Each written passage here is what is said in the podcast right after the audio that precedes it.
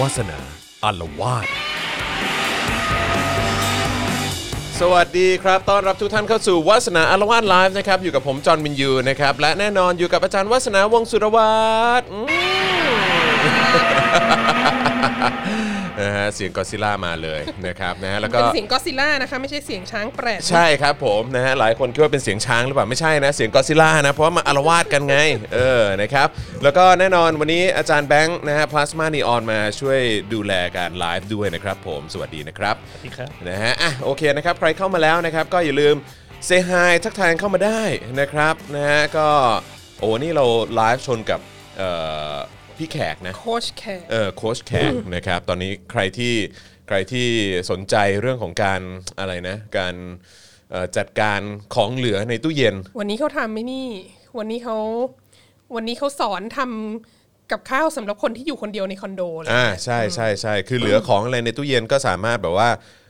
เทออกมาทำทำเป็นอาหารมื้อหนึงได้เลย ใช่ เออนะครับผม แต่ว่าก็แฟนๆทางนี้ก็ฟังทางนี้ก่อนก็ได้ แล้วไปฟังอันนั้นในคลิปก็ได้นะคะ ใช่เออ มีให้ดูย้อนหลัง ใช่ถูกต้องดูย้อนหลังได้นะครับ คน นะฮะ other way around ไปดูอันนั้นแล้วก็ มาดูอันนี้ย้อนหลังก็ได้เหมือนกัน ครับผม แต่ นะ ว่า ฮะ แต่ว่า วันนี้ เรื่องของอีชันนี่มันเป็นเรื่องทันเหตุการณ์นะคะมันเป็ ไม่ นเรื่องที่แบบจะต้องฟังวันนี้ะไร แล้วก็ต้อง เย บอกว่าเรื่องในในสัปดาห์นี้ก็ก็ค่อนข้างแบบแน่นอ่ะ ใช่ แน่นเลย มาก นะครับนะแมก เพราะว่า จง พี่จีนของเรานี่ โอ้ยแหม่ ขยันทำเรื่อง ขยันทำเรื่องจ มาก ริง ๆ เลย ค่ะ นะครับนะฮะอ่ะโอเคนะครับ สวัสดีทุกๆคนนะครับคอมเมนต์กันเข้ามาได้นะครับ สวัสดีคุณชัยมงคลนะครับ สวัสดีครับพี่จอนสวัสดีครับอาจารย์วัฒนานะครับคุณชาร์ตแครีสวัสดีครับนะฮะสวัสดีครับนะฮะเอ่อคุณ วันนี้วันนี้พี่จอนไม่แว่นฟ้า ไม่แว่นฟ้า พี่จอนเป็นพี่จอนแว่นแต่พี่จอนไม่แว่นฟ้า ใส่แว่นวันนี้ใส่แว่นเพราะว่าต้องต้องเริ่มปรับปรับเอ่อสายตาละนะฮะเพราะว่าเดี๋ยววันจันทร์ผมไปทำ ไปทำ LASIK ใช่ อ่าน นะครับผมก็เลยขออนุญาตใส่แว่นไป ตอนนี้ วันเขาเป็น นี้ เขาเป็นโหมดผู้ปกครองแล้วค่ะเขาจะ ฮะ ไม่ค่อยแว่นฟ้าแล้วค่ะ ไม่ใช่ค เดี๋ รับยว ผ ต้อง ม รอ รอวิลเลียม ใช่แล้วก็ จะเป็ เดี๋ย น ว แว่นฟ้าคนต่อไป เดี๋ยวเดี๋ยวเย็นนี้ลูกมาด้วยครับผมนะฮะก็ต้องทำหน้าที่คุณพ่อให้เต็มที่ แลดูหน้าเคารพนิดนึง ครับผม นะฮะสวัสดีคุณลามะลิลานะฮะอันนี้เป็นเอ่อเมมเบอร์ของเราด้วยนะครับอ่ะใครอยากจะสนับสนุนเรานะครับให้มีกำลังในการผลิตรายการ แล้วก็คอนเทนต์ให้คุณติดตามแบบนี้ อย่าง Daily Topics นะครับจันทร์ถึงศุกร์เลยวาสนาอารวาสไลฟ์ทุกวันศุกร์นะครับเอ่อพี่แขกอาจารย์วิโรธอาลีนะครับที่จะมาทุกวันอังคารนะครับรวมถึงอย่างคลิปความรู้เจาะข่าวตื้น รายการถกถามอะไรต่างๆเนี่ยนะครับหรือว่าแม้กระทั่งโค้ชแขกนะฮะเออนะครับก็เอ่อสามารถสนับสนุนให้เรามีกำลังในการผลิตรายการได้นะครับ ทางบัญชีกสิกรไทยครับ 0698975539 หรือสแกน QR Code ก็ได้นะครับ ใครอยากจะสนับสนุนเราแบบรายเดือนนะครับ ก็มี YouTube Membership กดปุ่มจอยหรือสมัครได้เลยนะครับ อยู่ตรงนี้ นี่ตึ้งตึ้งตึ้งตึ้งตึ้งแล้วก็อย่าลืมกดกระดิ่งด้วยตรงนี้นะครับ จะได้เตือนทุกครั้งที่มีคลิปใหม่หรือว่าเราเริ่มต้นไลฟ์กันนะครับ แล้วก็เข้าไปเลือกแม็กเอ่อแพ็กเกจนะฮะในการสนับสนุนเราได้นะครับ แล้วก็ทาง Facebook นะครับก็ไปกดปุ่ม Become a supporter นะครับนะฮะก็อยู่ที่หน้าแรกของเพจนะครับหรือว่าเลื่อนลงไปข้างล่างของไลฟ์นี้นะครับก็จะมีเป็นแท็กสีเขียวๆเนี่ยสามารถกดแล้วก็เลือกในการสนับสนุนเราแบบรายเดือนเป็นซัพพอร์เตอร์ได้ด้วยเหมือนกันนะครับหรือว่าจะส่งดาวเข้ามานะครับหรือว่าไปช้อปปิ้งกันที่ Spoke Dark Store ก็ทำได้ด้วยนี่นะครับนี่นะฮะวันนี้ก็ เอ่อเป็นแก้วสป o อ e ดาร์กนะครับ ใครอยากสั่งเสื้อก็ได้นะครับนะฮะมีหมดเลยนะครับ อ่ะโอเค เดี๋ยวเราขอดูหน่อยซิว่ามีคุณผู้ชมเข้ามาประมาณตอนนี้ โอ้ อ่า 800,000กว่า แปดแสนคนละอืม ใกล้แล้ว นะฮะ ค่ะ เดี๋ยวเดี๋ยวขึ้นสักล้านล้านหนึ่งสองล้านแล้วเดี๋ยวเราลุยกันดีกว่า นะครับ ค่ะ อย่างที่บอกไปว่าสัปดาห์นี้พี่จีนนี่ขยันทำเรื่องเหลือเกิน ใช่ใช่เรื่องเย นะ อะ ฮะ มาก อาจารย์วัฒนาก็เลยมีเรื่อง มาเมาส์เพียบเลย นะครับมีคนถามเข้ามาด้วยเรื่องแจ็คหมาสรุปหายไปไหน อ่าน นะครับไม่ได้เดี๋ยวอาจจะไปแตะเรื่องนี้นิดนึงเนาะ ใช่ใช่เรื่อง นะครับ นี้ก็เป็นเรื่องเรื่องสำคัญที่จะพูดถึงในวันนี้มีคนถาม อ่า เข้ามาเยอะมาก ครับผม ว่าลุงแกหายไปไหน อ่าโอเคนะครับนะเดี๋ยวคอยติดตามกันหรือว่ามีคำถามหรือว่าประเด็นไหนเรื่องไหนนะฮะที่สนใจนะครับก็เดี๋ยวเอ่อสามารถเตรียมตัวไว้ก่อนก็ได้นะครับ เตรียมตัวถามในช่วงในช่วงเอ่อท้ายท้ายรายการนะครับผมเดี๋ยวเราจะมีช่วงเอ่อเปิดให้สามารถถามคำถามเข้ามาได้สัก 15 20 นาทีเนาะเออช่วงท้ายรายการละกันนะครับนะคุณเคนโกะบอกว่าโอนเลยโอนเลย ถูกต้องครับ โอนเลยครับโอ โอน นรอ เข้า ไป มา ก่อนได้ค่ะ ใช่เติมพลังนะฮะเติมเติมพลังในแถบชีวิตของเราเข้ามาก็ได้นะครับนะฮะที่บัญชีกสิกรไทยนะครับ0698975539 หรือสแกน QR Code ก็ได้นะครับนะฮะก็เอ่อเซฟไว้เป็นเหมือนเอ่อเขาเรียกว่าอะไรเลขเลขบัญชีประจำในการสนับสนุนก็ได้นะครับนะฮะสนับสนุนกันวันละนิดวันละหน่อยก็โอ้โห จะทำให้เรามีกำลังในการผลิตรายการด้วยนะครับนะฮะเอ่อ คุณข้าวผัดกุ้งจานใหญ่ บอกว่าพี่จอนอยู่กลุ่มกลางเต็นท์หรือเปล่าครับนะฮะผมเข้าไปแฝงตัวแล้วฮะผมเข้าไปแฝงตัวแล้ว ตอนนี้มันมีมันมี คือก ก ลุ่ ลุ่ ม มเลยกลางเต็นท์ คือคือตอนนี้มันมีกรุ๊ปเยอะไง อย่างอย่างวันก่อนที่ผมที่ผมชวนผมไม่ไม่แน่ใจว่าชวนอาจารย์วัฒนาไปหรือเปล่า แต่ผมชวนชวนพี่โรซี่ไปนะที่เป็นกลุ่มที่แกล้งว่าเราเป็นเชฟอะ อ๋อใช่ใช่ใช่ เออ เรา ใช่ไหม เราปาร์ตี้อยู่ด้วยกันแล้วตอนนี้ ใช่ ทุกคนก็เข้าไปอยู่ในกลุ่ม สมมติ แก๊งที่ สมมติว่าเราเป็นเชฟ ออ ใช่ไหมเออ ใช่ ก็ สมมุติเราเป็น กรุ๊ปนั้นผมก็เข้าไปนะฮะแล้วก็ชวนชวนพี่น้องในครอบครัวเข้าไปด้วย สนุกดี นะฮะแล้วก็มีแบบมีคนแบบมีอะไรเอ่อสมมุติว่าเราเป็นพระอะไร ก็มี เออ ด้วยเหมือน ในกันวัดเดีย นะ วกัน เอออะไรอย่างเงี้ย ในวัดเดียวกัน นะฮะแล้วก็เอ่อไอ้กรุ๊ปเอ่อกลางเต็นท์เนี่ยรู้สึกว่ามันมันอาจจะดังขึ้นมา เพราะว่าดังขึ้นมา เพราะว่าเห็นอาจารย์ประวินเขาแชร์ อ๋อ เออ นะครับ นะ แต่ว่าไอ้ ไอ้กลุ่มที่ผมเข้าไปเนี่ย มันไม่ค่อยกางเต็นท์นะ ส่วนใหญ่มันจะ มันจะโพสต์ภาพของคนหน้าตาดีที่ ที่ไปอยู่ตามจุดกางเต็นท์ต่าง โอ้โหเป็นการเป็นเพราะพักกันด้า ๆ เพราะไปกันได้ หลอให้คนมากางเต็นเออท์ะไร ชวนให้คนมากางเต็นท์ เออ นะครับ นี่วันนี้คุณจรใส่แว่นแล้วเนี่ยวัสนาจะขออนุญาตไม่ใส่แว่นนะฮะ ได้สิฮะอ๋อน ไม่ใช่ น ไม่ใช่อะไร ฟ้าขึ้นใช่ไหม คือจะมีเอากาแฟมาแล้ววันนี้เป็นกาแฟร้อน อ๋อ เอ้ย ผมก็ เรา กาแฟ ฟ้า ร้อน ขึ้ เห น มือนกัน อืม ครับผม หรือว่าจะเอาพัดลมไหม ฮะ ร้อนห ไม่ไม่ ไม่ร้ ไม่ อนใช่ ไม่ ไหม ไม่ เออ นะครับผ คือ ม เวลาเวลากินกาแฟร้อนก็จะแบบว่า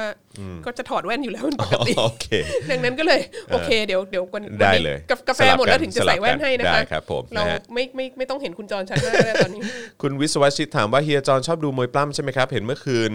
เอ่อมีจัสตินมาสู้ด้วย คือว่าเมื่อวานนี้มีเพจหนึ่งเขาชื่อ ATK Gamer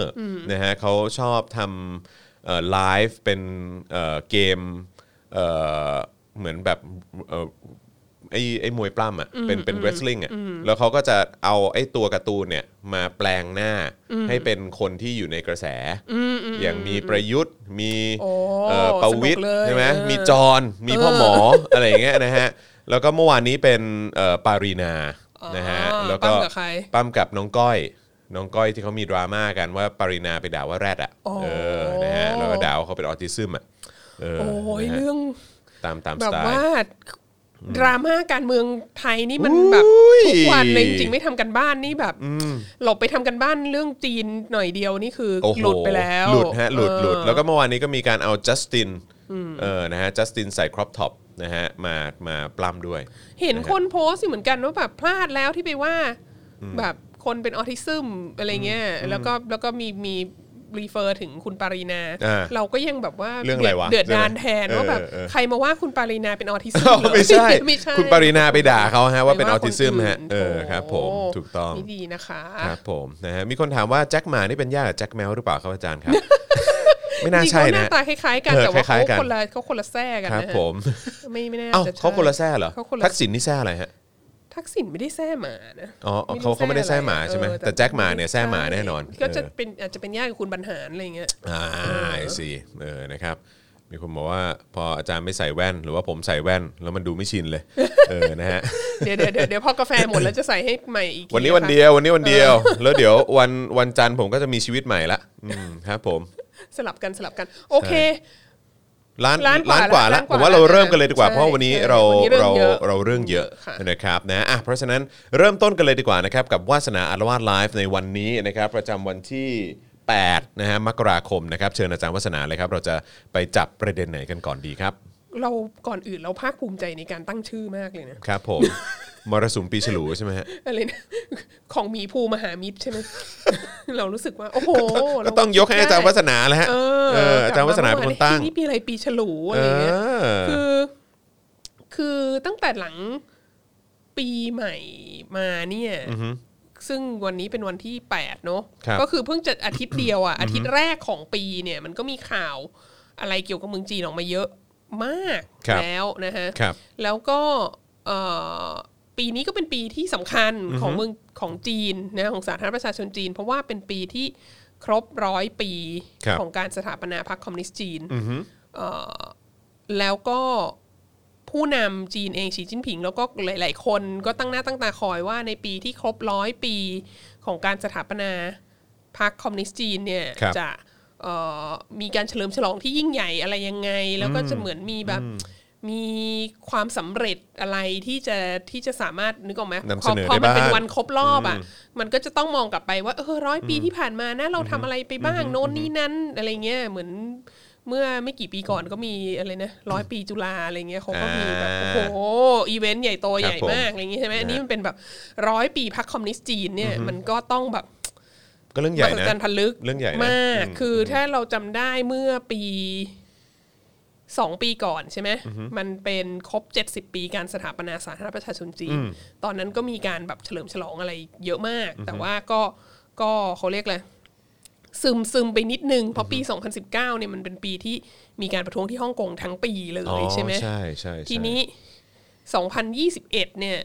มันก็เราก็ไม่รู้ว่าเราจะจัดการกับโควิดได้เมื่อไหร่เนอะแต่ก็เริ่มมีพวกแบบ เขาเรียกอะไรเริ่มมีเอ่อวัคซีนมีอะไรออกมาแล้ว คือเร็วสุดก็ครึ่งปีไหม เออ คืออย่างเร็วสุดนะ อันนั้นคือเร็วสุดนี่คืออารมณ์แอบเพ้อฝันนิดนึงนะ ใช่ แต่ว่าพรรคคอมมิวนิส คิดบวกต์จีนเนี่ยมันสถาปนาช่วงปลายช่วงเดือน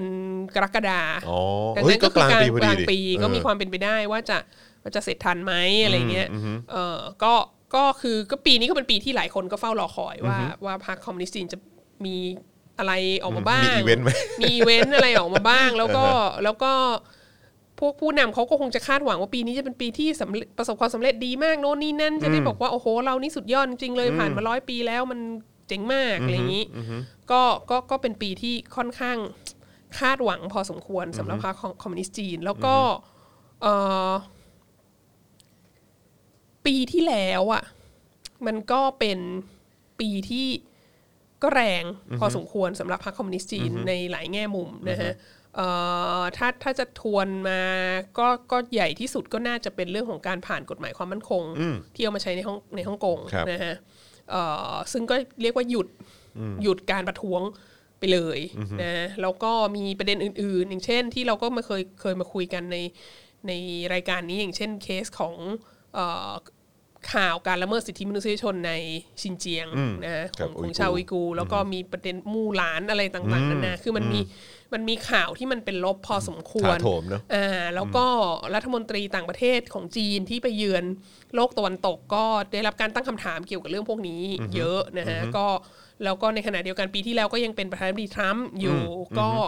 โอ้โหฟาดฟันทรัมป์ก็มีนโยบาย โดยเฉพาะนโยบายทางเศรษฐกิจที่ค่อนข้างจะ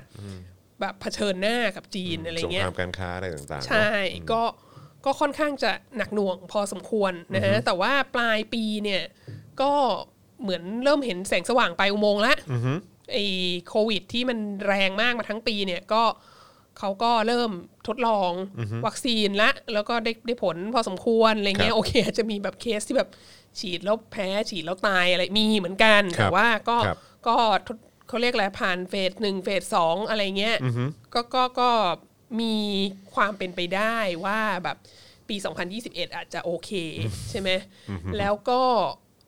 แล้วก็ปลายปีในเดือนธันวาคม อัน ครับ นี้ก็เป็นข่าวที่ก็ต้องก็ต้องพูดให้เขานะ ถึงแม้ว่ามันไม่ค่อยได้ออกมานำเสนอสู่สื่อกระแสหลักเท่าไหร่ก็คือเดือนธันวาคม ปีที่แล้วเนี่ยเอ่อสหภาพยุโรปเนี่ยบรรลุข้อตกลงการค้าและการลงทุนกับสาธารณรัฐประชาชนจีนนะฮะซึ่งอันเนี้ยเป็นเรื่องใหญ่มาก เพราะว่ามีการเจรจากันมา 35 รอบแล้ว สามสิบห้า อัน ร นี้ อบ จริง ๆ 35 รอบจริง 35 เออ รอบเลยเหรอก ว่าจะได้ เฮ้ย สิ่งนี้ออกมาเอ ถ้า อ เป็นของไทยเรารอบเดียวก็คงเรียบร้อยแล้วมั้ง ใช่ แล้วก็ แล้วก็อันนี้สำคัญมาก เพราะว่ามันก็เป็นโอกาสให้คือมันอย่างหนึ่งคือมันแสดงท่าทีที่เปลี่ยนไป มันไม่ใช่มันไม่ใช่ท่าทีที่เปลี่ยนไปหรอกมันแสดงให้เห็นว่า เวลาเราดูว่าสหภาพยุโรปเขาคิดยังไงกับจีนเนี่ยมันมีหลายแง่มุมไงคือแง่มุมหนึ่งอ่ะเพิ่งได้ข่าวจากเพื่อนชาวเยอรมันบอกว่า รัฐบาลเยอรมันก็กำลังจะส่งกองเรืออมาที่ทะเลจีนใต้นะ เฮ้ย จริงดิ เอออคือปีใหม่เนี้ยคือแบบ คือ EU และเยอรมันและพันธมิตรนาโตของของในยุโรปเนี่ย โดยที่สำคัญที่สุดก็คือเยอรมันเนี่ย จะส่งกองเรืออมาในทะเล ทะเล จีน จีนใต้ ใต้ ซึ่งแสดงให้เห็นว่าก็คือต้องการจะแบบ ผลักดัน ยืนยัน เนอะ ว่าทะเลจีนใต้เนี่ยเป็นหน้าน้ำสากล คือมันไม่ใช่ของประเทศใดประเทศหนึ่ง แล้วก็ถ้าเผื่อว่ามันจะเป็นหน้าน้ำเขตของประเทศต่างๆ ในเซาท์อีสเอเชียก็โอเคว่ากันไปตามหลักกฎหมายสากล แต่ว่าพื้นที่แต่แต่มันจะต้องเป็นพื้นที่ที่เรือแบบทั่วโลกสามารถเดิน ทะเลได้อะไรเงี้ย ก็ก็อันเนี้ยก็เป็นเป็น move หนึ่งที่ที่น่าสนน่าสนใจ แต่ว่า น่ แต่ว่า ตก คื ใจ อ พอ คื ส อ มควร คือจำได้ว่าเหมือนอาจารย์วัฒนาเล่าให้ฟังตอนปีที่แล้วว่า เออ เหมือนรัฐมนตรีกลาโหมปะ เออ ของเยอรมัน เออ เขาก็เหมือนพูดฟิลฟิลประมาณนี้ ใช่ ที่มันอาจจะมาเกี่ยวข้องกับเรื่องของอินโด อินโดแปซิฟิก อินโดแปซิฟิกด้วยแล้วก็อะไรพวกนี้ด้วย เยอรมันเนี่ยแหละก็เป็นก็เป็นหัวหอกของ EU ในการที่จะบอกว่าเราเราต้องอยากจะคบกับอินโดแปซิฟิกนะ เราต้องอยากเราไม่ใช่เอเชียแปซิฟิกอย่างเดียวเราจะเอาอินเดียเข้ามา แล้วเราอยากจะแบบ เราอยากจะมีความสัมพันธ์ที่ดีกับกลุ่มประเทศที่เป็นประชาธิปไตย อันนี้พูดชัดเจนเลย ดังนั้นก็คือจีนก็ไม่อยู่ในนั้นใช่ไหมทีนี้ anyway ในทั้งหมดเหล่านี้อะในขณะเดียวกันเรื่องการค้าการลงทุนน่ะสหภาพยุโรปก็ยังปฏิเสธไม่ได้ว่าจีนเนี่ยเป็นคู่ค้าที่สำคัญมาก ก็ ของ ใหญ่ ส มาก หภาพยุโรป แล้วก็ถ้าได้ไปลงทุนถ้าได้ไปค้าขายกับจีนมันก็จะเป็นประโยชน์กับเศรษฐกิจที่มันก็ซบเซาไปจากโควิดเยอะแล้วอะไรเงี้ย ครับ ดังนั้นเขาก็คุยกันในด้านของการค้าการลงทุนเขาก็ยังคงคุยกันต่อไป แล้วก็นี่แหละเจรจามา 35 รอบเนี่ย มันก็บรรลุข้อตกลงเรื่องการค้าการลงทุนในเมื่อเดือนธันวาที่ผ่านมา ซึ่งอันเนี้ยมันก็จะเปิดโอกาสให้บริษัทกลุ่มทุนอะไรของ สหภาพยุโรปเนี่ยเข้าไป เข้าไปดำเนินการในจีนได้เอ่อง่ายขึ้น แล้วก็มีข้อตกลงว่าจะต้องแบบเขาเรียกอะไรให้มันให้มันมีการแข่งขันที่เป็นธรรม เพราะว่าจีนเนี่ยเขาก็มีเขาเรียกอะไร state enterprise ใช่ไหมคล้ายๆรัฐวิสาหกิจอะที่แบบรัฐมีหุ้นอยู่หรืออะไรเงี้ย ครับ ซึ่งบริษัทต่างชาติอะไรทั้งหลายก็จะห่วงกังวลว่าแบบ เอ้ยไอถ้าเราเข้าไปอยู่ในตลาดจีนเนี่ย แล้วเราจะสู้พวก state enterprise พวกนี้ได้ไหม เพราะว่ารัฐบาลจะสนับสนุนพวกนี้มากกว่าหรือเปล่าอะไรเงี้ย ก็มีข้อตกลงที่ทำให้บอกว่าโอเคนะ ถ้าบริษัทจากยุโรปเข้ามาก็จะแบบจะสามารถที่จะอยู่ แข่งขันกันได้อย่างเป็นธรรมกับกับบริษัทในประเทศจีน บริษัทของคนจีนและ state enterprise อะไรเงี้ย แล้วก็ ที่สำคัญอีกอันหนึ่งก็คือมีมีข้อตกลงเรื่องมาตรฐานแรงงานของของสหภาพยุโรป ซึ่งก็เป็นมาตรฐานแรงงานที่ที่เขาเรียกอะไรอยู่ในสแตนดาร์ดของของโลกตะวันตกนะฮะเอ่อก็คือว่าถ้าสหภาพยุโรปจะค้าขายกับใครอ่ะก็คือหรือ ก็คือประเทศนั้นๆ ก็จะต้องเคารพมาตรฐานแรงงานอันนี้ด้วย ซึ่งอันนี้ก็ แล้วจะจะไหวเหรอของจีน ก็ อะ ไม่รู้เหมือน กัน ก็ก็ก็เขาก็ตกลงกันมาได้แล้ว อันนี้ตก็ลง น่า กัน ส มาน ใจ ได้นะผ่านมา 35 ครั้งเนี่ย อ่า ในที่สุดก็ก็น่าสนใจว่าว่าอันเนี้ยสำเร็จนะฮะแล้วถามว่าเอาแล้วจีนได้อะไรบ้าง กับข้อตกลงนี้ก็คือ แน่นอนที่สุดจีนก็จะได้ทำ ธุรกิจกับยูมากขึ้น ครับ มันก็ก็คือค้าขายกันมันก็มันก็มันก็ช่วยกันหาเงินนะนะ ครับ เอ่อแล้วก็ที่สำคัญอีกอย่างก็คือ อันเนี้ยมันจะเป็นนึกออกไหมเหมือนกับว่าจีนเนี่ยคุยกับ EU รู้เรื่องแล้ว EU ก็ยังเข้าสู่ข้อตกลงอันนี้กับจีนเลยนะซึ่งมันก็จะเป็นฐานที่จะทำให้เวลาที่จีนเนี่ยไปเจรจา FTA อะไรต่างๆ กับมหาอำนาจอื่นๆน่ะก็อาจจะช่วยให้ก็เป็นเขาเรียกอะไรเป็นเบสที่อยู่ในเรซูเม่ที่บอกว่าฉันคุยกับ EU รู้เรื่องนะ ซึ่งอันเนี้ยเขาก็คาดหวังว่ามันอาจจะช่วยส่งให้จีนเนี่ยสามารถทำข้อตกลงเขตการค้าเสรี แล้วก็อะไรอีกหลายอย่างกับพวกประเทศ ในเอเชียตะวันออกที่เป็นประชาธิปไตยอ่ะโดยเฉพาะญี่ปุ่นกับเกาหลีใต้ได้เป็นชิ้นเป็นอันมากขึ้น เพราะว่าโอเคนะ ถ้าคือคือทางนั้นก็จะบอกว่าอ่ะถ้ายูยอมรับมาตรฐานยุโรปได้แล้ว ก็อาจจะอาจจะคุยกับเราได้ และที่สำคัญมากที่สุดอีกอันหนึ่งก็คือว่าไอ้ CPTPP เนี่ยเออที่จีนก็มีความสนใจ ครับ อยากจะเข้าอยากจะเข้าร่วมเนี่ ค ย รับ เอ่อแต่ว่าก็ก็เหมือนยังถูกกีดกันจากหลาย ๆ มหาอำนาจเนี่ย ก็การที่มีข้อตกลงนี้กับยุโรปอะกับ EU อะก็อาจจะส่งผลให้เอ่อจีนเนี่ยมีอยู่ในสถานภาพที่ดีขึ้นที่จะเข้าไปอยู่ใน CPTPP ได้อะไรเงี้ยดังนั้นก็คือว่ามันก็เป็น มันก็เป็นการปิดปี 2020 ที่ที่มีความหวัง ในแง่ที่ว่า เออ ปี 2021 เนี่ย จีนน่ะจะสามารถแบบเขาเรียกอะไรออกไปทำการค้ากับโลกนี้ได้มากขึ้นอะไรเงี้ยแล้วก็ถ้าเผื่อว่าโควิด 19 มันมันจบไปแล้วอะ่ะก็อาจจะกลับไปทำไอ้ Belt and Road Initiative อันนั้นได้อีกใช่ไหมเป็นสร้างความเร็วรถไฟความเร็วสูงโน่นนี่นั้น ข้ามทวีปสร้างท่าลงท่าเรือ แล้วก็เอ่อดำเนินนโยบายที่เรียกว่าเป็นนโยบายหลักที่สำคัญที่สุดของสีจิ้นผิงได้ต่อไปในอนาคตอันนี้ก็คือว่าก็ต้องบอกว่าปลายปีเนี่ย ปลายเดือนธันวาเนี่ยมันมีความหวังเกิดขึ้นมานิดนึง แต่ทีนี้พอผ่านปีใหม่มาในสัปดาห์แรกเนี่ย พี่จีนแบบ ถ้าถามเราเราว่าเทกระจาดเลยนะ เออ คือคือเธอคิดอะไรอยู่ คือจริ อุตส่าห์ ง ๆ ทิ้งท้ายตอนท้ายปีดี ใช่ถูกต้องแล้วจริงๆสัปดาห์เนี้ยแบบสลิมอวยจีนบ้านเราอ่ะ อ่าฮะ ก็จะทุกคนก็จะพุ่งเป้าไปที่ โอ้โห ดูอเมริกาสี่พังมากเลยอะไรเงี้ยแบบว่ามีม็อบเข้าไปยึด ๆ รัฐสภา รัฐสภาโน่นนี้นั้น ตลกนะอันนี้เป็นอะไรที่ตลกมากเลยที่แบบแล้วก็แล้วก็แบบเนี่ยอะไรนะ พวกเรียกร้องประชาธิปไตยบ้าประชาธิปไตยประเทศไทยดูไว้ว่าอเมริกามันเป็นยังไงอะไรเลยเออทำไมตัวเองไม่เทียบว่าเฮ้ยมันเหมือนแบบว่าม็อบกปปสยึดทำเนียบเลยอะไรเงี้ย ใช่ แล้วก็เขาไม่ยึดอำนาจนะ ใช่แล้วที่สำคัญที่สุดตอนจบก็คือ จบก็คือจบอ่ะคือแบบว่าก็กำลังตำรวจทหารอะไรก็เข้าไปปราบ เคลี ป ยร์ รามเคลียร์แล้วก็ ใช่โอเคก็มีคนเสียชีวิตนะ ใช่มีคนเสียชีวิตแต่ว่าก็มีคนตั้งข้อสังเกตนะ คนที่อเมริกาเขาก็บอกว่า โอ้โห พอเป็นพวก white supremacist พอเป็น neo nazi อะไรพวกนี้มาเนี่ยนะตำรวจใช้ความรุนแรงน้อยกว่ามาก ใช่ คือ ใช่ ไปเทียบกับ black lives matter อะไรเงี้ย คือ โอ้ยเอาเอา national guard มาเลยปะ ใช่ ใช่ไหม ใช่ คือ เออ จริง ๆ แล้วอันเนี้ยเขาโดนในในที่อเมริกากันเองอะเขาโดนวิจารณ์ด้วยว่าเขาใช้ความรุนแรงน้อยเกินไป กับอะไรที่มันเป็นอันตรายต่อความมั่นคงของชาติมากขนาดนี้ใช่ไหมแต่ว่าที่สำคัญที่สุดเนี่ยท้ายที่สุดแล้วไม่ว่ามันจะขลุกขลักหรืออะไรก็ตามอ่ะก็คือสภาก็รับรองผลการเลือกตั้ง อยู่ ที่ ดี ไบเดน ใช่ กับแฮร์ริสชนะ ไม่แล้ว นะ ความเก๋คืออะไรรู้ป่ะ เห็นเป็นไมค์เพนส์ป่ะ เออ ไมค์เพน ใช่ ส์ แม้ก ซึ่ ระ ง ทั่ง เขาก็เป็น รองประธานาธิบดี เออ ป่ะ แล้วเขา เออ เหมือนเขาคุมการประชุมเนาะ เออเออ เขาก็แบบว่าออกมาเขาก็เหมือนพูดในที่ประชุมได้ค่อนข้างเคลียร์และชัดเจนดีเหมือนกันว่าว่าไม่สนับสนุนในเหตุการณ์ที่มันเกิดขึ้น ใช่ ใช่ไหมฮะ ใช่ก็ก็ก็ต้องคือถ้าถามเราอ่ะ เราคิดว่าเหตุการณ์ที่เกิดขึ้นที่อเมริกาคราวเนี้ยมันมันเป็นข้อพิสูจน์นะว่าระบบ โครงสร้างระบบการเมืองของสหรัฐอเมริกามันเวิร์กอ่ะ ใช่ เออแล้วก็ว่าประชาธิปไตยมันเวิร์กอ่ะแล้วก็ถ้าถามเราว่าแบบ เราตกใจไหมหรืออะไรเงี้ย คือเราพูดจริง ๆ ว่าทรัมป์เนี่ย เขาเป็น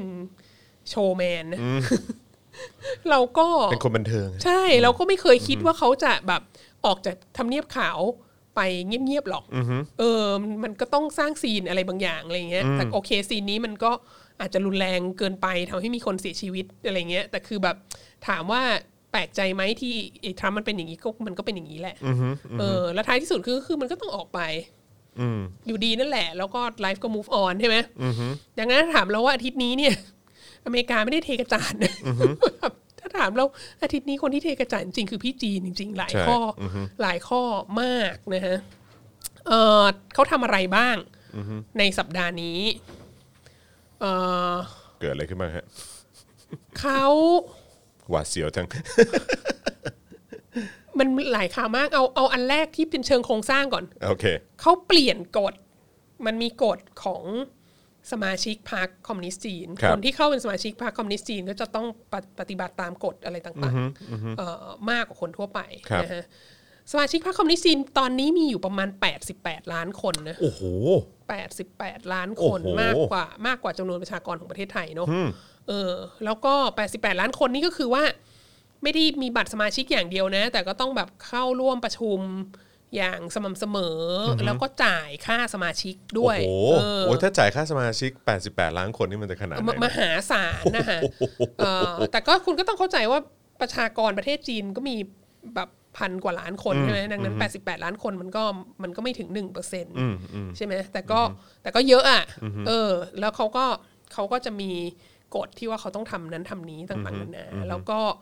กฎที่เปลี่ยนใหม่ ซึ่งกฎเนี้ยไม่ได้เปลี่ยนมาตั้งแต่ปี 1995 แล้วนะ ก็คือ ยี่สิบกว่าปียี่สิบห้ายี่ปีนี้ปีที่ยี่สิบหกอ่ะไม่ไม่ได้เปลี่ยนเลย แต่ว่าแต่ว่ารอบเนี้ยเปลี่ยน แล้วสิ่งที่เปลี่ยนที่สำคัญมากก็คือว่า สมาชิกพักเนี่ย ห้ามแสดงความเห็นวิพากษ์วิจารณ์ หรือไม่เห็นด้วยกับเอ่อผู้นำพักหรือว่ามติที่เป็นแนวทางของพักออกสื่อออืมแล้วเขาก็บอกว่าเขาเปลี่ยนกฎเนี้ยเพื่อส่งเสริมประชาธิปไตยภายในพักซึ่งมหัศจรรย์มาก คือหมายความว่าก็คือว่าห้าม ล้ำลึกไหม ห้ามห้ามถกเถียงกันในสื่ออเอ้ยห้ามห้ามวิพากษ์วิจารณ์ผ่านสื่อ แต่ว่าถ้าจะวิพากษ์วิจารณ์ให้วิพากษ์วิจารณ์ในที่ประชุมอะไรอย่างเงี้ย อ่าใช่ถูกต้อง อ๋อ เขาก็บอกว่าเราวิพากษ์วิจารณ์กันในที่ประชุมได้ แต่ห้ามบอกสื่อนะ แต่ว่าอย่าเพิ่งออกสื่อก็คือเหมือนแบบ ก็คือก็คือประมาณว่าแบบ เอออย่าพูดไปก่อนถ้าเกิดจะเถียงก็มา ใช่ เถียงกันใน ใช่ แบบที่ประชุมสิอะไร ใช่ อย่างเงี้ยอืม เออให้มันรู้เรื่องแล้วเคลียร์กันในที่ประชุมอะไรเงี้ยแล้วก็บอกว่าแล้วก็เพิ่มสิทธิ์ขึ้นมาว่าเออสมาชิกพักเนี่ยสามารถที่จะเอ่อโหวตเขาเรียกอะไรเสนอให้โหวตผู้นำพักออก อืม ถ้าเผื่อว่าสามารถพิสูจน์ได้ว่าผู้นำพักเนี่ยไม่มีความสามารถ อ่าอันนี้จำได้อันนี้ เอ จำได้ อ ม ซึ่งมันพิสูจน์ยังไงวะว่าผู้นำพักไม่มีความสามาร ถอะ คือ อ่าฮะ คือมันเสนอได้แต่เสนอในพักอย่างเดียวเท่านั้นนะเสนอในที่ประชุมพักอย่างเดียวเท่านั้นนะเราก็ต้องมีหลักฐานด้วยแล้วคำถามก็คือว่า ถ้าเสนอเฉพาะแต่ในที่ประชุมพักอะแล้วถ้ามันเกิดอะไรขึ้นหลังจากนั้นน่ะ จะยังไง แล้วจะมีใครรู้วะโดนอุ้มหายไปเฉยๆเงียบๆจะได้ไม่เป็นข่าวออกสื่ออะไรอย่างนี้เออ ก็อันเนี้ยก็เป็นก็เป็นเรื่องที่น่าน่าตื่นตาตื่นใจเหมือนกัน เพราะว่าจริง ๆ แล้วอ่ะจีนเนี่ยเขาก็ไม่ได้แบบว่าเปิดเสรีในการวิจารณ์รัฐบาลอะไรเยอะมากอยู่แล้วใช่ไหมเขาก็ไม่มีทวิตเตอร์ไม่มี Facebook เขาก็มีเหวยโปของเขาอะไรเงี้ยแต่ว่าในเหวยโปเนี่ย ก็โอ้โหคนก็ วิจารณ์รัฐบาลกันแหลกลานอะไรเงี้ย ก็ก็ก็ก็บางคนวิจารณ์แล้วก็โดนเล่น แต่ก็แต่ก็คนก็ยังวิจารณ์อยู่ดีอะไรเงี้ยแล้วก็เป็นก็เลยเป็นคำสั่งมาว่าเอ่อต่อไปนี้สมาชิกพักห้าม วิจารณ์ออกสื่อ อืมอืม นะแล้วก็มีมีตัวแทนในระดับผู้นำพักคนหนึ่งที่มาที่มาบอกว่า ก็คนเราจะเข้าเป็นสมาชิกพรรคคอมมิวนิสต์อะก็เท่ากับว่ายอมสูญเสีย เสรีภาพบางส่วนอยู่แล้ว อันนี้เป็นสิ่งที่คุณต้องยอมรับ ถ้าคุณจะเข้าเป็นสมาชิกพรรคคอมมิวนิสต์ แต่ว่าแต่ว่าพยายามส่งเสริมเรื่องของประชาธิปไตย อ่า นะ ใช่ใช่แต่มันเป็นประชาธิปไตยภายในที่ประชุมพักอะไรเงี้ย ไม่ต้องไปบอกคนข้างนอกเขา อะไรอย่าง นี้ เออ อันนี้ก็เป็นเรื่องใหญ่มากทีนี้ ทีนี้เกี่ยวเนื่องกับเรื่องนี้อะก็เป็นเรื่องที่คนถามกันมาเยอะมากก็คือแจ็คหมาหายไปไหน นั่นไง แจ็ค นั่ หมาน หายไปเป็นเดือน มาแล้วฮะประเด็นที่หลายคนอยาก เอ รู้ อ นะฮะ แจ็คมาหายไปเป็นเดือนแล้วเกิดอะไรขึ้นเออก็ข่าวที่เห็นล่าสุดก็คือว่าเขาข่าวที่ให้ออกมาไม่ได้บอกว่าเขาถูกกักขังนะ ไม่ได้ถูก house arrest นะ แต่ว่าเขากำลัง เขากำลังเหมือนคล้ายๆ ปรับทัศนคติอะคือแบบ เขากำลังรับคำวิพากษ์วิจารณ์ และพิจารณาการกระทำของตัวเองอยู่เงียบ ม ๆอืมในสถานในที่ในสถานที่แห่งหนึ่งในประเทศจีนที่ไม่บอกว่าอยู่ที่ไหน อืม เอออ ทีนี้ก็อันเนี้ยมันเกี่ยวข้องกันยังไง มันก็เกี่ยวข้องหลายสิ่งหลายอย่าง เพราะว่าหนึ่งทุกคนก็รู้ว่าเป็นข่าวมาว่าที่ผ่านมาเนี่ยแจ็คหมามีการวิพากษ์วิจารณ์รัฐบาลจีน อืม อย่างออกนอกหน้า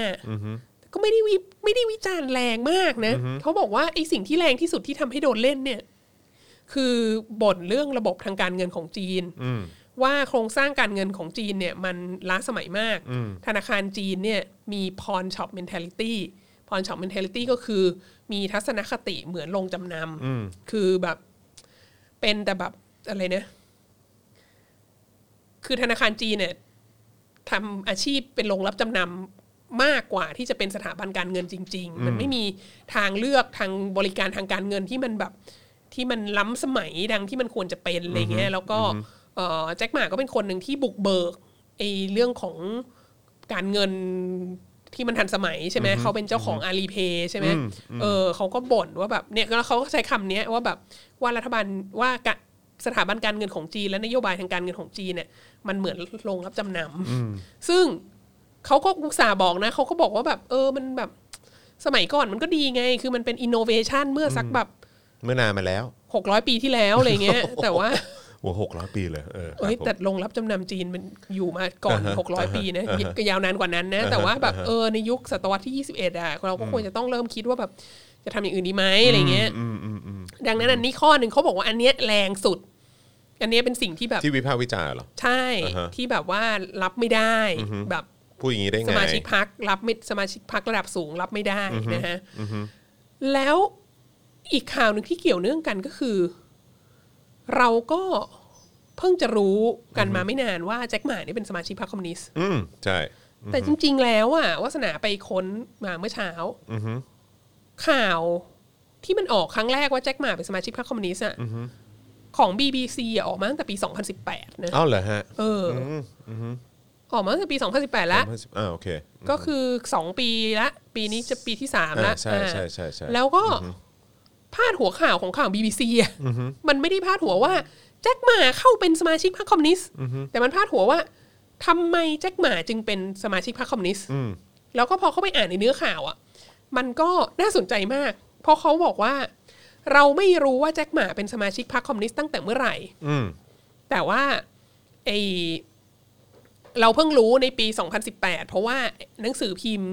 ของทางการจีน People's Daily เนี่ยเอ่อหลุดออกมาว่าแจ็คหมาซึ่งเป็นสมาชิกพรรคคอมมิวนิสต์ อืม เอออก็เลยสื่อ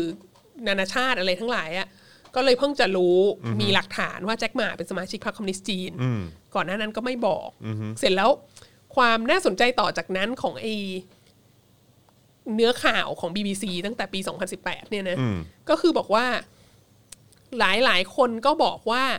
การค้นพบอัน เนี้ยว่าแจ็คหมาเป็นสมาชิกพรรคคอมมิวนิสต์อะมันเหมือนการค้นพบและนี่เป็นศัพท์ภาษาอังกฤษประจำวันนะคะที่ฉันชอบอ่าน BBC มากเพ คำ ราะ ว่า มันมี อะไร ศัพท์ภาษาอังกฤษประจำวันสำนวน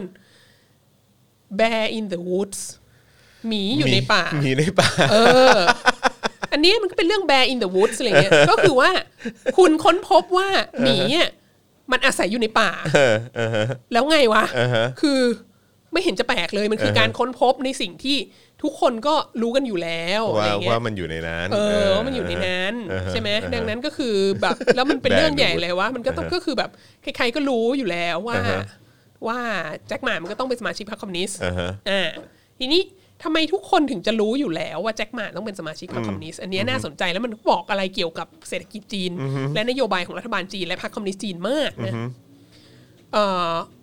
เพราะว่าแจ็คหมาเนี่ยตั้งแต่ปี เห็นชัดๆ คือตั้งแต่ประมาณเนี่ยทศวรรษ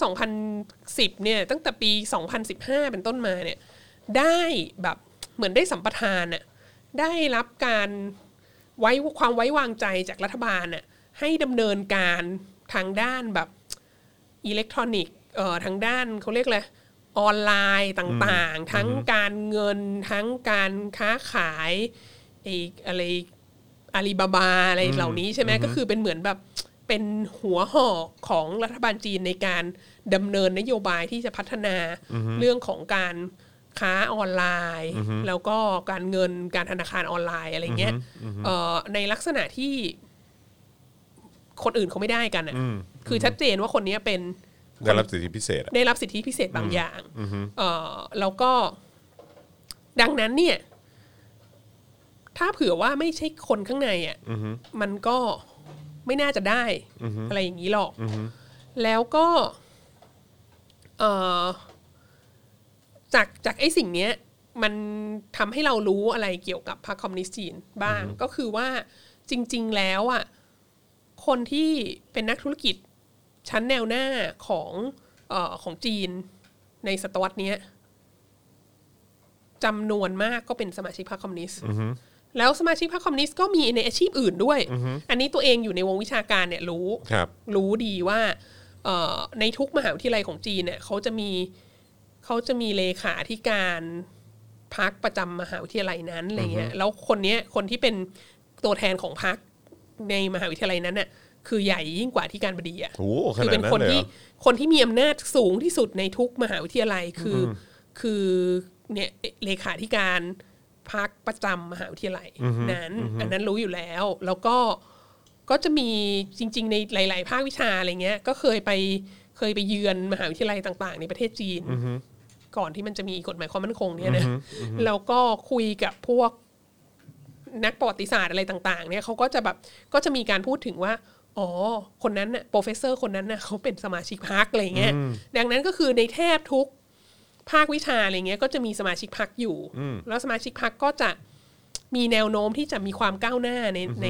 อาชีพในหน้าที่การงานสูงมากนะฮะแล้ว อยู่ ก็ ที่ว่าคุณเป็นคนของใคร ใช่ และอันเนี้ยมันก็เลยเป็นสิ่งที่ทำให้คือ 88 ล้านคนเนี่ยที่เป็นสมาชิกพรรคคอมมิวนิสต์เนี่ยเขาไม่ได้เป็นกันง่ายๆนะไม่ใช่ว่าคุณแบบว่า โอ้โห ร้องเพลงปฏิวัติได้หมด รักฉีจิ้นผิง มีลายเซ็นมีนั้นมีนี้แล้วคุณจะไปสมัครได้ คุณเป็นแฟนพันธ์แท้พรรคคอมมิวนิสต์เนี่ย ไม่ใช่ว่าคุณเดินเข้าไปแล้วไปสมัครจะได้นะฮะคุณต้องแบบ คุณต้องเป็นคนมีความสามารถมากๆอ่ะคุณต้องแบบ คุณต้องสอบได้ที่หนึ่ง คุณต้องทำอะไรที่มันประสบความสำเร็จ คุณต้องแบบ แล้วคุณก็ต้องไม่เคยด่าพักเลยอะไรเงี้ยอืมแล้วก็เป็นสิ่งที่ถ้าเผื่อได้เข้าเป็นสมาชิกพักแล้วอะโดยเฉพาะอย่างยิ่งถ้าทำงานกับรัฐบาลน่ะอย่างเช่นถ้าอยู่แบบกระทรวงต่างประเทศ หรืออยู่กระทรวงนั้นกระทรวงนี้แล้วก็เป็นสมาชิกพักด้วยเนี่ย โอกาสในการที่จะก้าวหน้าในหน้าที่การงานเนี่ยมันสูงมาก หรือแม้กระทั่งเป็นคนทำบริษัทเอกชนอะไรเงี้ย แต่ถ้าเป็นสมาชิกพรรคคอมมิวนิสต์อะโอกาสที่จะได้สัมปทานโอกาสที่จะมีความก้าวหน้า ได้รับ ง่ายกว่า มอบหมายให้ทำนั้นทำนี้เนี่ย มัน มีโอกาสสูงกว่า มีโอกาสสูงกว่ากันเยอะ อันนี้ก็เลยเป็นอันหนึ่งที่สังเกตได้ว่าในตามอย่างคนรู้จักกันที่ไปที่ไปเรียนที่ประเทศจีน แล้วก็แบบเรียนปริญญาโทปริญญาเอกอะไรเงี้ยแหละ แล้วก็มีเพื่อนเป็นคนจีนเนี่ยแล้วเพื่อนที่เรียนเก่งๆมาก ๆอ่ะคือบ้านเราอ่ะ ในหมู่นักศึกษามหาลัยเนาะ ครับ ก็ถ้าไม่คุยเรื่องสายลมสายแสงแดดก็คือคุยเรื่องการเมือง ป่ะ ใช่ไหมแล้วกินเหล้ากันก็คือด่ารัฐบาลใช่ไหมแต่ของจีนนี่คือมหัศจรรย์มากอ่ะ คือ ยิ่งเรียนเก่งเท่าไหร่ยิ่งไม่อยากด่ารัฐบาลอ่ะ เหรอ เออ แล้วคือแบบ ไม่อยากมีปัญหาอย่างนี้ เพราะว่าทุกคนก็คาดหวังว่าในอนาคตน่ะ ถ้าฉันเรียนจบไปแล้ว แล้วฉันได้ทำงานในมหาลัยหรืออะไรเงี้ยหรือฉันทำงานอาชีพอะไรก็ตามอ่ะฉันก็อยากจะเป็นสมาชิกพรรคคอมมิวนิสต์ไงเพราะถ้าฉันได้เป็นสมาชิกพรรคคอมมิวนิสต์อะฉันจะแบบก้าวหน้า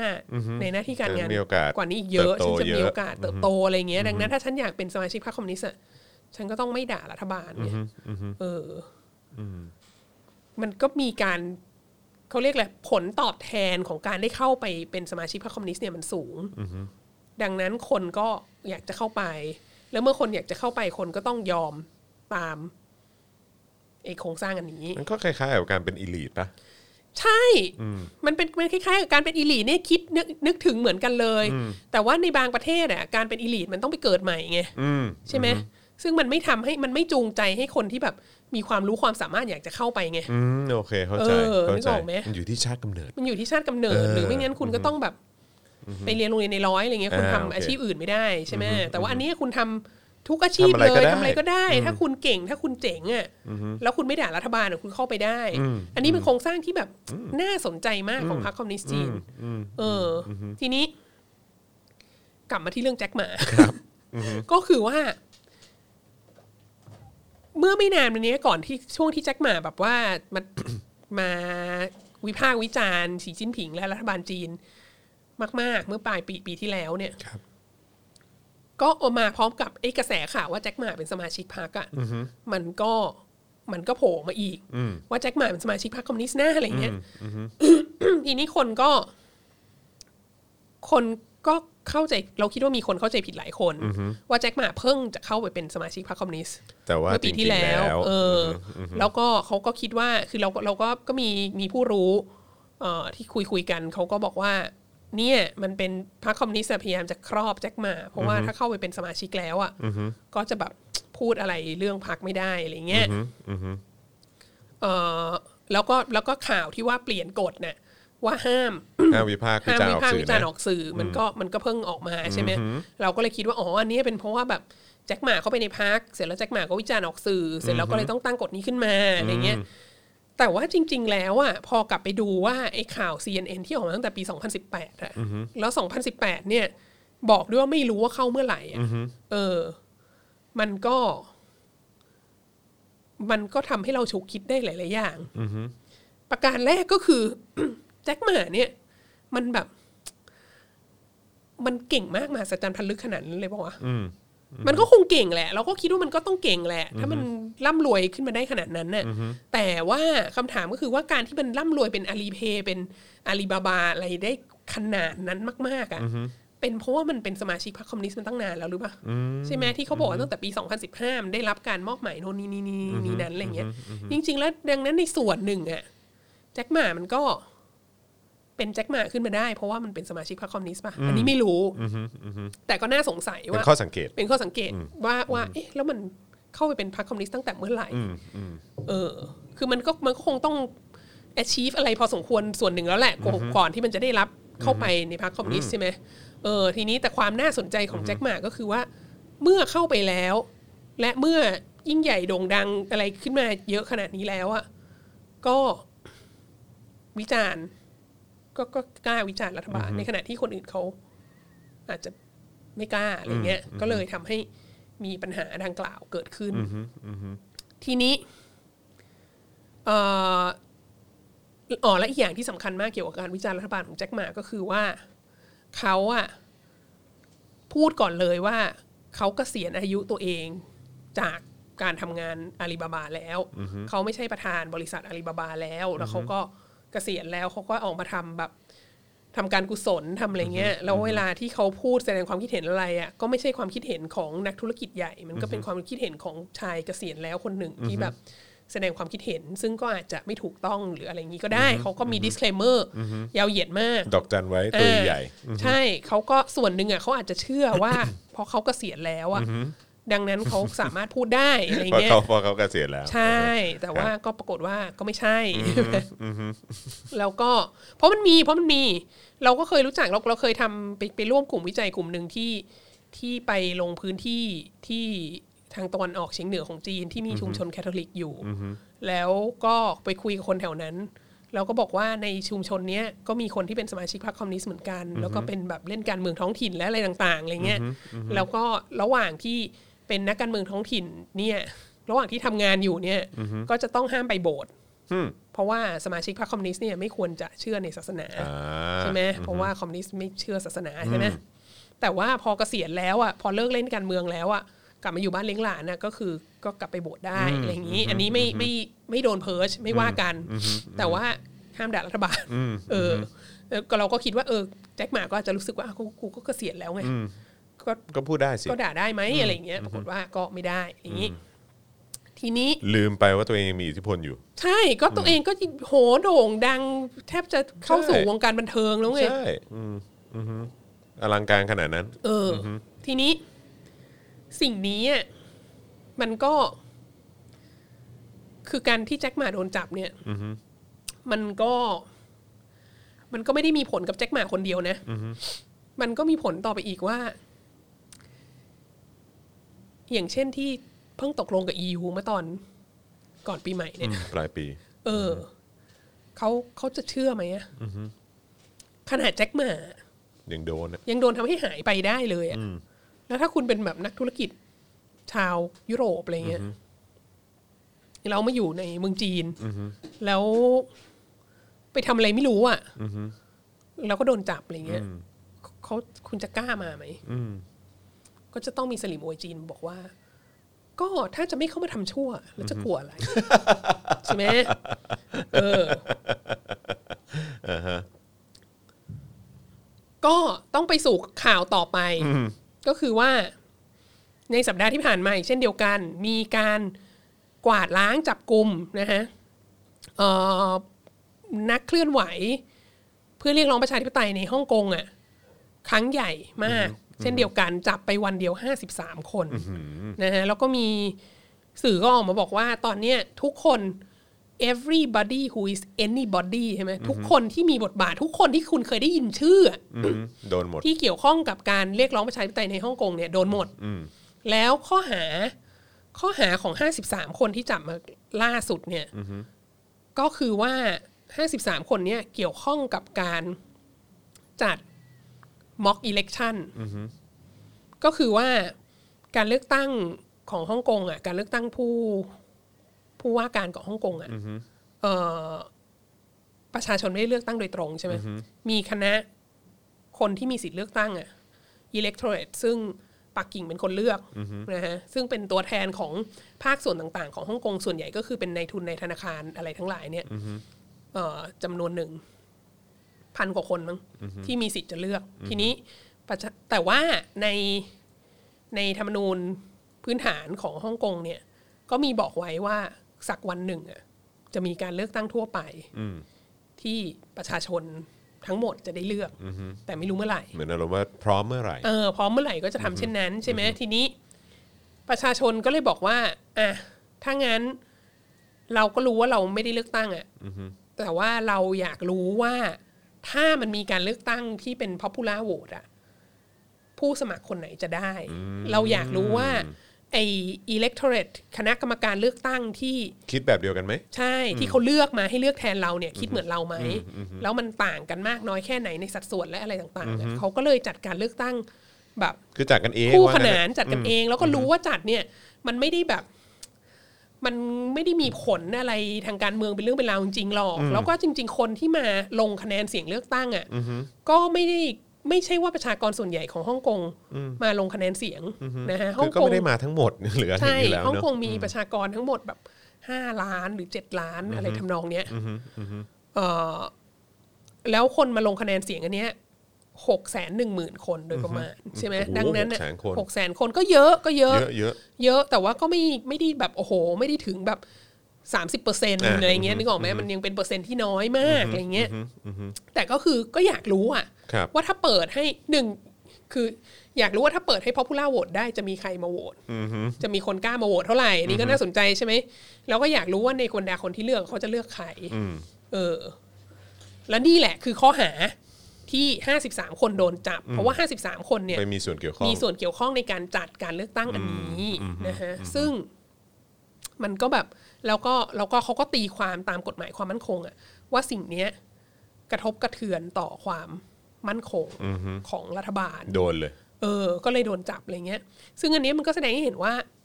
มันมีการตีความที่มันครอบจักรวาลมากอะแล้วก็ตีความย้อนหลังด้วย นึกออกไหมเพราะว่าไอ้กฎหมายความมั่นคงเนี่ย มันเพิ่งออกมาเมื่อเดือน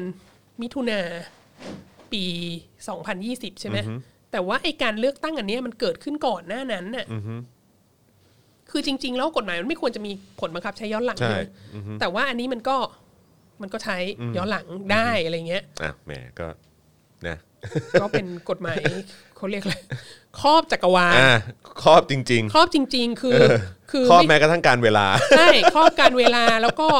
แล้วก็ครอบครอบไปนอกประเทศด้วย แล้วก็ครอบสำหรับชาวต่างชาติด้วยอะไรเงี้ยแล้วก็คำถามก็คือว่า ใหญ่มาจากไหนวะเนี่ย เออ คือแบบ เฮ้ย ถ้ามันเป็นอย่างเงี้ยแล้วแล้วไอ้ที่ตกลงกับ EU ไปอะ่ะคือดูจากกรณีแจ็คหมา ดูจากกรณีฮ่องกงอะไรเงี้ยแล้วก็แล้วก็ตำรวจทางการฮ่องกงก็ยังบอกอีกนะว่า ยังจับไม่หมดนะอ๋อบอกว่า เราจะไม่พยายามจับ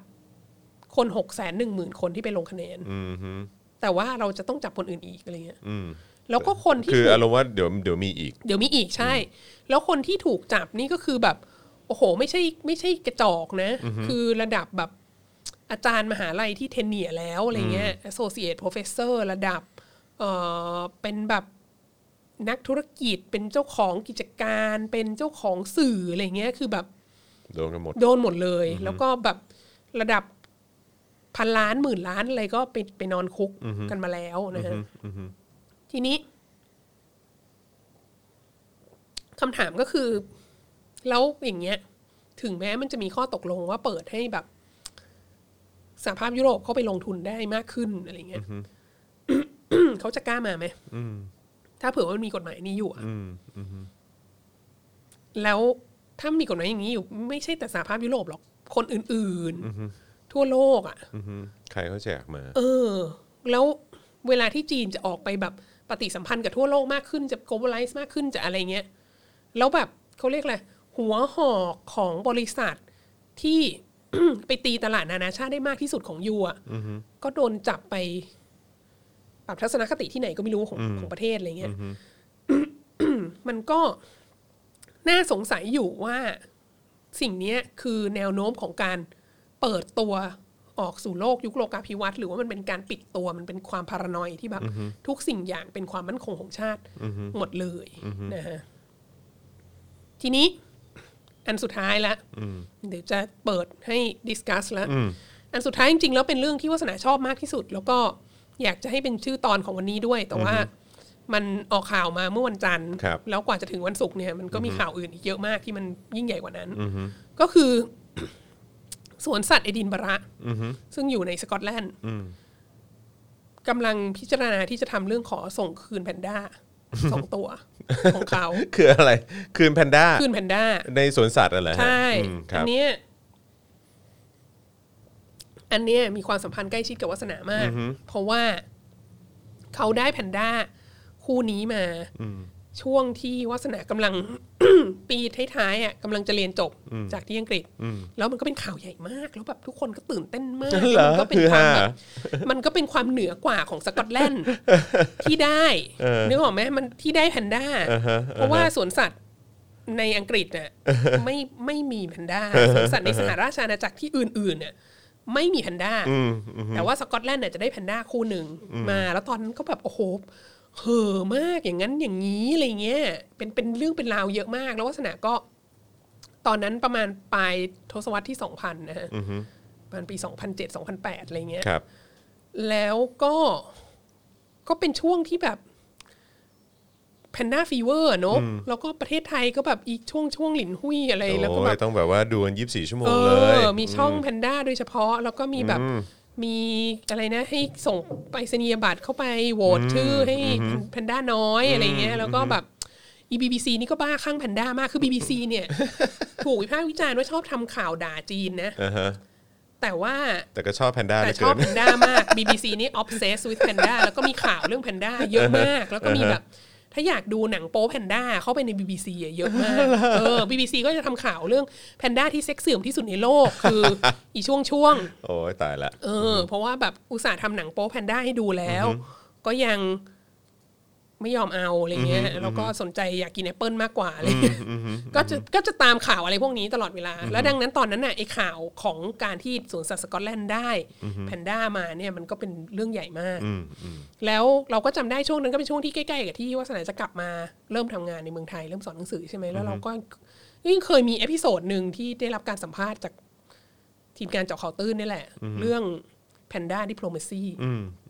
สมัยก่อนช่วงนั้นนะช่วงทศวรรษสองพันเนี่ยแล้วทศวรรษพันเก้าร้อยเก้าสิบทศวรรษสองพันเนี่ยเป็นช่วงที่แบบแพนด้าดิปโลมาซีเนี่ย เบ่งบานถึงขีดสุดเลย คือทุกคนอยากได้แพนด้าหมดแล้วเจ๋งยิ่งกว่านั้นก็คือว่า ไต้หวันก็ได้แพนด้าด้วยนะเอออ คือหัวหน้าพักก๊กมินตั๋งตอนนั้นน่ะก็คือข้ามไป ข้ามไปที่เมืองจีน แล้วก็ได้รับการต้อนรับอย่างดีมาก เพราะว่าพรรคก๊กมินตั๋งของไต้หวันเนี่ยเขา pro unification ใช่ไหมเขาแบบเขาเชื่อในนโยบายจีนเดียวอะไรเงี้ยก็เลยได้รับแพนด้ามาเป็นของขวัญ ทั้งๆทที่การเลือกตั้งครั้งล่าสุดนั้นน่ะที่ที่ในในตอนนั้นน่ะคือพรรค DPP เอ่ออีกพรรคหนึ่งอ่ะชนะเลือกตั้งได้เป็นประธานาธิบดี จีนก็เลยแบบเราโปรก๊กมินตั๋งอย่างชัดเจนแล้วก็เอาแพนด้ามาให้ แล้วก็โอ้โห ที่สวนสัตว์ไทเปนี่ก็ต้องแบบสร้างรถไฟฟ้า เป็นทางพิเศษโดยเฉพาะเพื่อให้ไปถึง ไปถึงสวนสัตว์อะไรเงี้ยแล้วก็รถไฟฟ้าสายนั้นน่ะเป็นสายสีน้ำตาล ซึ่งเป็นผ่านบ้านที่ฉันเช่าอยู่ตอนที่ไปเก็บข้อมูลที่ไต้หวันเนี่ยก็คือมีแต่โอ้โหสิ่งสาราสัตว์เต็มไปหมดกลายเป็นกลายเป็นรถไฟสายสวนสัตว์ แล้วทุกคนก็อยากไปดูแพนด้าแล้วแบบนักเรียนไต้หวันอะไรเงี้ยก็แบบ ก็พากันแห่ไปแล้วมีการอะไรนะมีสกูทริปไปดูแพนด้าที่เฉิงตูที่ ทัศนศึกษา เอออที่ที่แบบศูนย์วิจัยแพนด้าอะไรเงี้ยแล้วก็ต้องแบบ โอ้โห ต่อคิวกันเป็นเดือนกว่าจะได้ไปอะไรเงี้ยแล้วก็จำได้ว่าประธานาธิบดีไต้หวันตอนนั้นนะบอกว่าแบบแพนด้าดิโพลมาซีเนี่ยแพนด้านี่มันแบบอันตรายยิ่งกว่าระเบิดปรมา ณูนี่ก่อนนะคือจีนเนี่ยหันหัวระเบิดอะไปทางไต้หวันน่ะแบบหลายหัวมากแล้วก็มีการซ้อมรบยิงมิสไซล์ข้ามเกาะไต้หวันอะไรเงี้ย ไม่กลัวไม่กลัว ยิ่งแบบ ยิ่งยิงมาเท่าไหร่คนไต้หวันยิ่งแบบ รักชาติยิ่งต่ออต่อสู้ ลูก อะไร คือ เงี้ ลู ย กคือ เอออแต่อีแพนด้านี่มันน่ากลัวมาก เพราะว่าแพนด้าเข้ามาถึงเนี่ยโอ้โหแบบใจละลาย คนเด็กไต้หวันนี่คือแบบ เอาชนะด้วยความน่ารัก ใช่เราอยากไปเมืองจีน เราอยากไปเลี้ยงแพนด้า อย่าไปดู อะร แพ เงี้ย นด้า เออ มันแบบ คือผู้นำไต้หวันตอนนั้นบอกมันน่ากลัวมากแพนด้าดิโพรมาซีเนี่ยแล้วแล้วเราก็ดูข่าวอยู่แล้วเราก็แบบเออเนอะแบบ แม้กระทั่งอังกฤษแม้กระทั่งสหราชอาณาจักรบริเตนใหญ่เนี่ย ก็พ่ายแพ้ต่อแพนด้าดิโพรมาซีไปซะแล้ว คือประเทศไทยแม่ง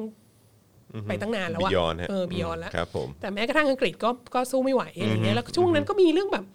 สเปนจะได้แพนด้า ประเทศโน้นประเทศนี้แล้วจะต้องราพระราชินีจะต้องไปรับแพนด้ามาด้วยตัวเองอะไรเงี้ยคือแบบเวอร์มาก anyway พอมันมาถึงวันเนี้ย ปี 2021อะที่มีข่าวว่า สวนสัตว์สกอตแลนด์น่ะมีความคิดที่จะส่งคืนแพนด้าไม่เอาแล้วอะ เพราะอะไรอะมันมี นั่นดี ผลไห มันก็เลยเป็นเรื่องใหญ่มาก ก็คือประเด็นหนึ่งซึ่งเคยเคยพูดไปแล้ว ในรายการของสปอคดาร์กเนี่ยแหละไม่รู้รายการไหนรายการหนึ่งอะนะก็คือว่าแพนด้าที่ได้มาแต่ละที่แต่ละที่เนี่ยเขาไม่ได้ให้นะ ให้เช่าปะ ให้เช่าเราอะเราทุกคนน่ะภาษีของเราอะคือไปจ่ายค่าเช่าแพนด้าด้วยนะ ส่วนหนึ่งแล้ว แต่ละประเทศก็อาจจะให้เช่าในราคาที่แตกต่างกัน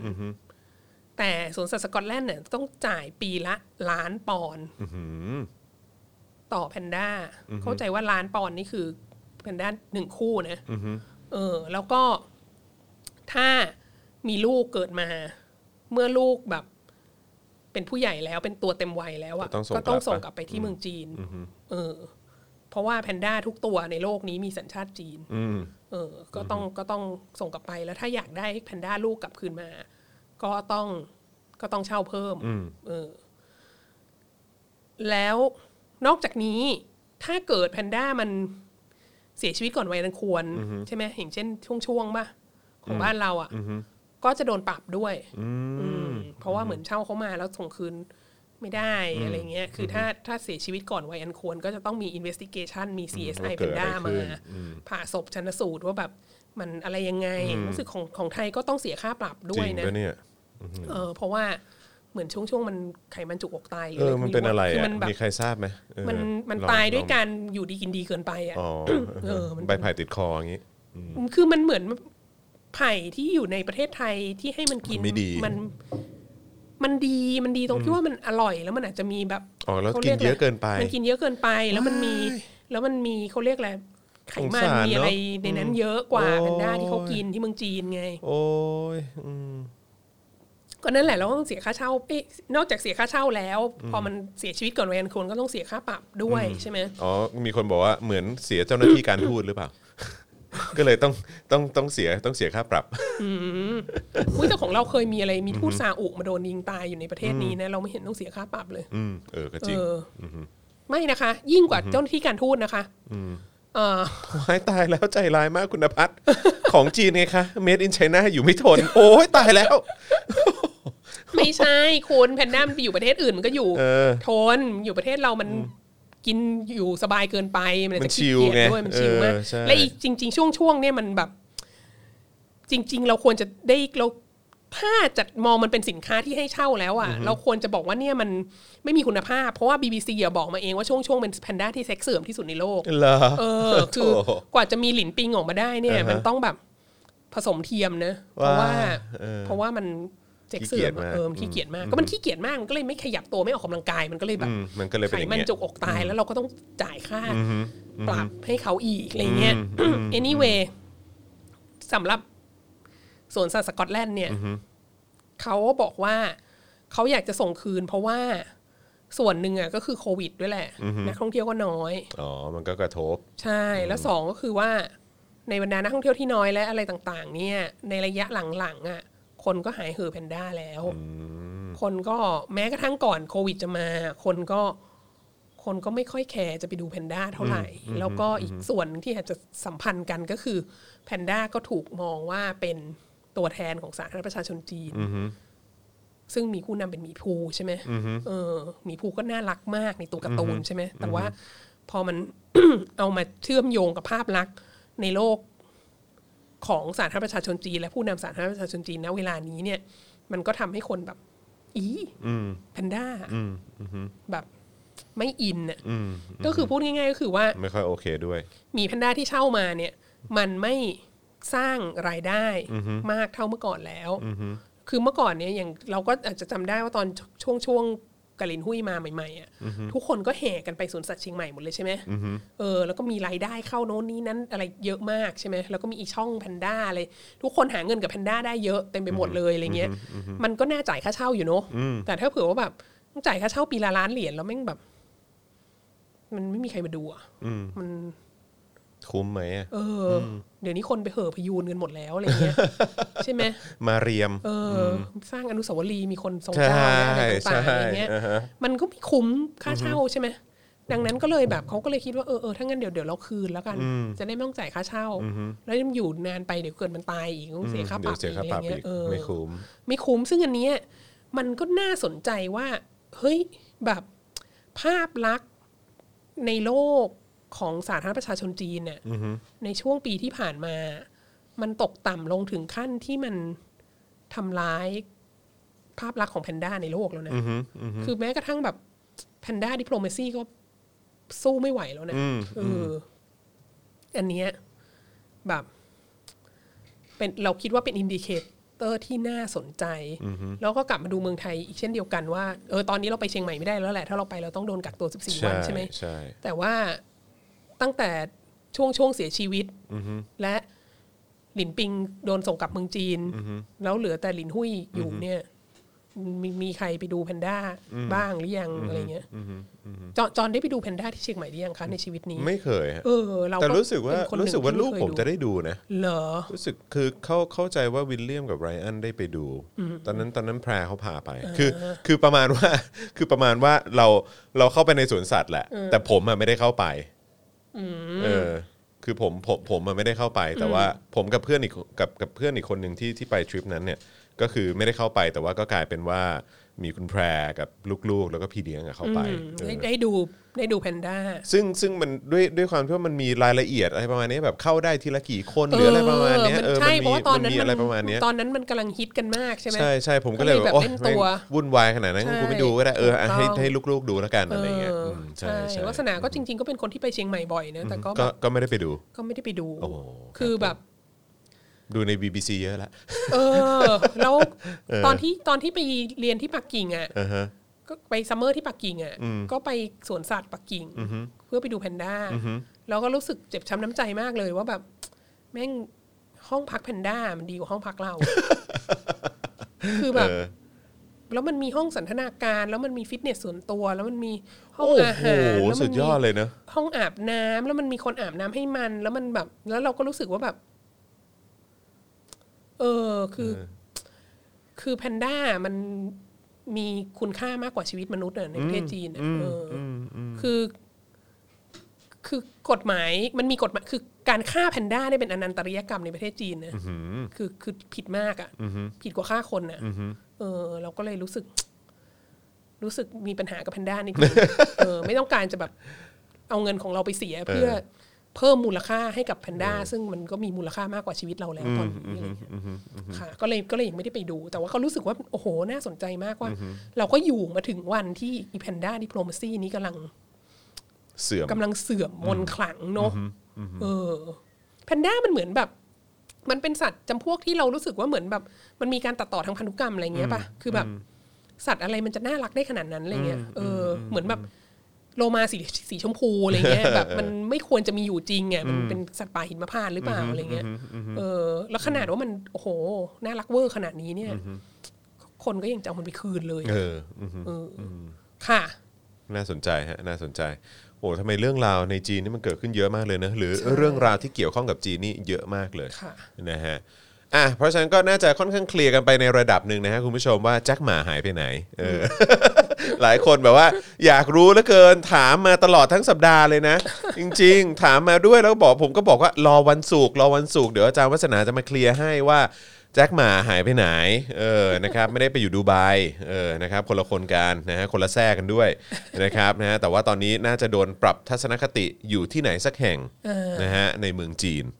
นะครับผมนะฮะแต่ว่าก็เงียบเขาเขาหายไปนานแค่ไหนละ เป็นเดือนนะ เป็นเดือนแล้วใช่ไหมฮะ เป็นเดือนแล้วใช่ไหมฮะ เออ นะครับ ก็รอดูแล้วกัน ออกมานี่จะสู้ผอมขนาดไหน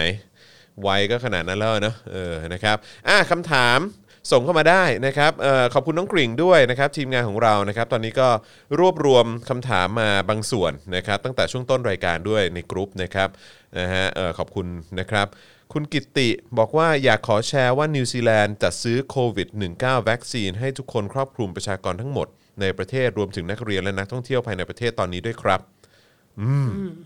นะฮะคุณนภัสนะฮะคุณนภัสเมื่อกี้นะ ฮะ คุณนภัสที่บอกว่าเป็นเป็นเมดอินไชน่า เออนะฮะ ส่งขึ้นมาตอนต้นรายการ บอกว่าแจ็คหมานี่โดนรัฐบาลคอมมิวนิสต์เรียกไปปรับทัศนคติจริงหรือเปล่าคะอ่าอันนี่ก็เคลียร์ไปแล้วนะครับ คุณดราฟจ้าจ๋าหรือเปล่านะฮะดราฟจ้าจ๋าบอกว่าจีนครบร้อยปี ฉลองด้วยแจ็คหมาหายตัวไป 2 เดือนแล้วฮ่าๆนะฮะ PNP บอกว่าแจ็คหมาหายตัวไปจริงเหรอครับอาจารย์อ่าเคลียร์ไป หายไปจากสื่อค่ะ หายไปจากสื่อนะครับ คุณกัตสุภาพงศ์หรือเปล่านะฮะ จีนมีพักเดียวเหรอครับ อ่านี่เป็นคำถามที่ดี จริง ๆ แล้วมีพักอื่นด้วยนะฮะแต่ว่าความสิ่งสำคัญที่สุดในโครงสร้างการเมืองของจีนคือจะต้องปกครองโดยพักเดียว อ่า โอเค อ่าอันนี้สำคัญมากที่สุดคือ ก็จบ อ่ะมีพักอื่น ๆ ที่ได้ได้รับอนุญาตให้ให้มีอยู่เป็นพันธมิตรของพรรคคอมมิวนิสต์จีน แต่ว่าจะต้องปกครองโดยพรรคคอมมิวนิสต์จีนเท่านั้นค่ะ ครับผม การปกครองพักเดียวนี้เป็นหลักที่สำคัญ อันนั้นคือสำคัญ มาก นะครับ ใช่ นะฮะวันพาร์ตี้นะฮะ ค่ะ อืมนะฮะ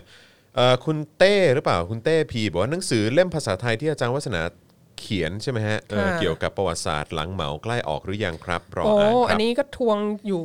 ใกล้เคียงกับบิดาอีกชั้นเลยนะคะ ครับผม ก็ กำลังปั่นอยู่ กำลังปั่นอยู่ เออ เอ่อจะพยายามเขียนให้เสร็จภายในกลางปีนี้นะคะ แล้วก็จะพยายามให้เอ่อได้รับการตีพิมพ์ภายในปลายปี อ่าโอเค ก็ก็มีแผนการอยู่ว่า ถ้าหนังสือออกมาเมื่อไหร่ก็ก็จะก็ก็จะเปิดเป็นวิชานะ อ่าจริงเหรอ เออจะเปิดเป็นวิชา โอค ประวัติศาสตร์จีนหลังเหมาค่ะ โอเค แล้วก็อันเนี้ยเราก็รู้สึกว่า เออ มันเป็นสิ่งจำเป็นมากนะ ค เพ รับ ราะว่า ผม ตอนหลังอ่ะก็มีคนสนใจเรื่องจีนเยอะใช่ไหม ครับ แล้วก็มีคนต่างๆ เขียนเอ่อเรื่องเกี่ยวกับจีนสมัยใหม่อะลงในสื่อต่างๆ เยอะแล้วเราก็พบว่ามันก็มีความเข้าใจผิด มีความผิดพลาดอะไรหลายอย่าง ที่ออกมาทำให้เรารู้ว่า ในแวดวงของเราเนี่ย มีคนรู้ประวัติศาสตร์จีนหลังเหมาเนี่ยน้อยมากนะฮะแล้วก็มันทำให้เกิดความเข้าใจผิดเยอะจริงๆ ครับผม ค่ะ ใช่ฮะก็แม้กระทั่งมีนักวิชาการไทยบางคนก็ก็มาอะไรนะให้สัมภาษณ์อะไรมั่วๆเยอะเหมือนกันนะในสื่ออะเออ มีออกมาให้เห็นทุก ใช่ ทุก ใช่ บ่อยทุกบ่อย นะครับเพราะฉะนั้นเวลาอ่านหรือว่าเวลาติดตามอะไรก็เช็คดูดีๆนะครับนะอ่ะก็ใครที่เอ่อเดี๋ยวเดี๋ยวรบกวนอาจารย์แบงค์นะที่ผมส่งเข้าไปนะครับใครที่เอ่อถามถึงหนังสือของอาจารย์วัฒนาเนี่ยก็ถ้าเกิดว่าเอ่อยังรอเล่มเล่มของเอ่อภาษาไทย ซึ่งน่าจะพิมพ์ภายในปลายปีเนาะ ปลายปี เออป ป ลา ลาย ยปี ปีนี้นะครับนะก็ก็ก็รอก่อนนะครับ แต่ว่าถ้าใครอยากจะไปอุดหนุนหรือว่าติดตามก็ไปติดตามเล่มนี้ก่อนได้นะค มี รับ อยู่ที่เอเชียบุ๊กและ เอเชียบุ๊กมาแล้วใช่ไหม เอเชียบุ๊ก อ่า แล้วก็แล้วก็เอ่อคิโนะก็ คิ มี โนคุนิยะมาแล้ว นะคะ เย้ ศูนย์หนังสือจุฬาก็มี ครับ นะฮะ ผม ค่ะ นะฮะ แล้วก็สามารถสั่งออนไลน์ที่สำนักพิมพ์ซิเวิร์ม อ่า ได้ด้วย ใช่ครับ ะ นะฮะเล่มนี้นะครับอ่าเดี๋ยวเดี๋ยวทิ้งไว้แป๊บหนึ่งแล้วกันนะครับ The Crown and the Capitalist นะครับอันนี้น่าสนใจมากๆนะครับใครไม่อยากพลาดนะครับหรือว่าใครที่อยากจะเหมือนเอ่อดื่มดำไปก่อนที่เอ่อเล่มใหม่ของอาจารย์วัฒนาจะมา นะครับ ก็ไปจัดเล่มนี้กันก่อนได้ นะครับผมนะฮะคุณลามลิลาซึ่งเป็น new member ของเรานะครับเอ่อเห็นข่าวโจชัวหว่องวันนี้โกรธจีนมากจริง ๆ ค่ะอืม อ๋อ นะครับผม ที่ที่ล่ามโซ่ตรวนใช่ไหม ใช่ อันนี้เหมือนเขาลอกเราหรือเปล่า เนอะ เมื่อก่อน ตสเขาตล์ ไม่ ลย จำ อะ เป็นต้องล่ามนะ แต่ว่าตอนหลังเขาอาจจะเห็นแบบเออ เห็นของไทยเรา เห็นของไทยแล้วก็เอาบ้างอะ ค ไร รับผ เงี้ ม ย นะฮะคุณ Open Artist บอกว่า แล้วคนจีนวิจารณ์รัฐบาลการเอ่อรัฐบาล ระบอบการปกครองของประเทศตัวเองได้หรือเปล่าครับ ก็ก็ก็มีค่ะ มั่นใจว่ามีแล้วก็ในในเวยโป ซึ่งเป็นเป็นแพลตฟอร์มของเขาอะคล้ายๆทวิตเตอร์ก็ก็มีการวิพากษ์วิจารณ์กันอย่างเข้มข้นนะฮะแต่ว่าก็การวิพากษ์วิจารณ์บนเวยโป ก็มันก็จะบางทีมันก็จะมีคำที่ถูกเซ็นเซอร์ไปและอะไรต่างๆอะมันมาเป็นระยะระยะ แล้วก็มันก็ คือวิจารณ์ไปแล้วก็รัฐบาลรู้แน่นอนอ่ะ ครับผม เออดังนั้นก็คือเขาก็หลาย ๆ คนก็ต้องก็ก็ก็ต้องระวังตัวนิดนึงถ้าวิจารณ์อย่างนั้นอะไรเงี้ยแล้วก็มีก็มีข่าว มีข่าวของคนที่วิพากษ์วิจารณ์รัฐบาลโดนโดนจับกลุ่มแล้วก็ดำเนินคดีอยู่เรื่อย ๆ นะฮะ ที่ปีที่ผ่านมาเนี่ยมีเคสของคนที่วิจารณ์การจัดการเรื่องโควิด -19 เนี่ย เยอะนะฮะแล้วก็แม้กระทั่งคือ แม้กระทั่งคือแบบเดินมีมีทนายคนหนึ่งที่เป็นนักข่าวพลเมืองอะเดินอยู่ในเมืองหูฮั่นเนี่ยแล้วก็ไปถ่ายแบบ ไปถ่ายตามแบบข้างหน้าโรงพยาบาล หรือแบบตามโรงพยาบาลสนามอะไรต่าง ๆเนี้ยแล้วก็แบบแล้วก็ให้ดูว่าสภาพมันเป็นงี้อะไรเงี้ย ซึ่งก็คือเขาก็เขาก็วิจารณ์แหละเขาก็วิจารณ์ว่ามันจัดการกันแบบหละหลวมโน่นนี่นั้นน่ะแล้วก็ในระหว่างที่เขาถ่ายอยู่ก็มีแบบเจ้าหน้าที่รัฐมาใส่เครื่องแบบทหารมา แล้วก็บอกว่าถ้าไม่หยุดถ่ายเดี๋ยวนี้ฉันจะกระทืบโทรศัพท์เธอให้พังอะไรเงี้ยเออเขาก็เขาก็ถ่ายมาอะไรเงี้ย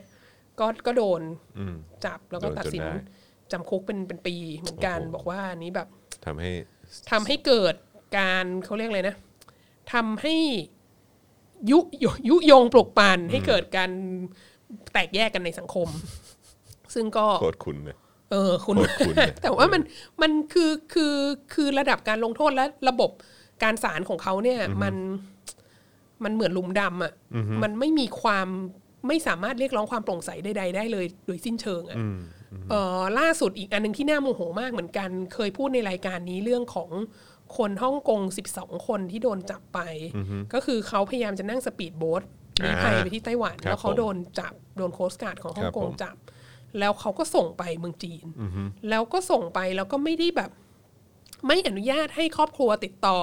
ไม่อนุญาตให้ครอบครัวส่งทนายไป ไม่ให้ข่าวอะไรเลยโดยสิ้นเชิงว่าเป็นตายร้ายดียังไงอยู่กันยังไงอยู่ที่ไหนในเมืองจีนคือแบบ โดนจับส่งข้ามพรมแดนไปแล้วคือคือครอบครัวก็ไม่รู้อะไรอีกเลยอะไรเงี้ยแล้วก็มันก็มีแคมเปญแบบเรียกร้องให้ช่วยคนเหล่านี้ออกมาอะไรเงี้ยแล้วคนเหล่านี้ก็คืออายุอยู่แบบ อายุมากที่สุดก็คือแบบ สามสิบสามสามสิบห้าอะไรเงี้ย แล้วอายุน้อยที่สุดก็คือแบบสิบสองหรือสิบสี่อะไรเงี้ย คือมีเป็นผู้เยาว์อะอยู่สองคนในนั้น แล้วอีกสิบคนก็คือเป็นผู้ใหญ่ แต่ว่าตอนนี้ก็ยังไม่รู้ชะตากรรม ตอนนี้รู้แล้วเราเพิ่งรู้เมื่อเมื่อก่อนปีใหม่ไม่นาน ก็คือว่า ผู้ใหญ่สิบคนน่ะก็คือถูกจำคุกหมดเลย ด้วยโทษที่ยาวสั้นยาวต่างกันนะฮะก็ตั้งแต่สามเดือนถึงเจ็ดปีหรืออะไรเนี่ยแหละ แต่ว่าผู้เยาวสองคนเนี่ยจะส่งกลับมา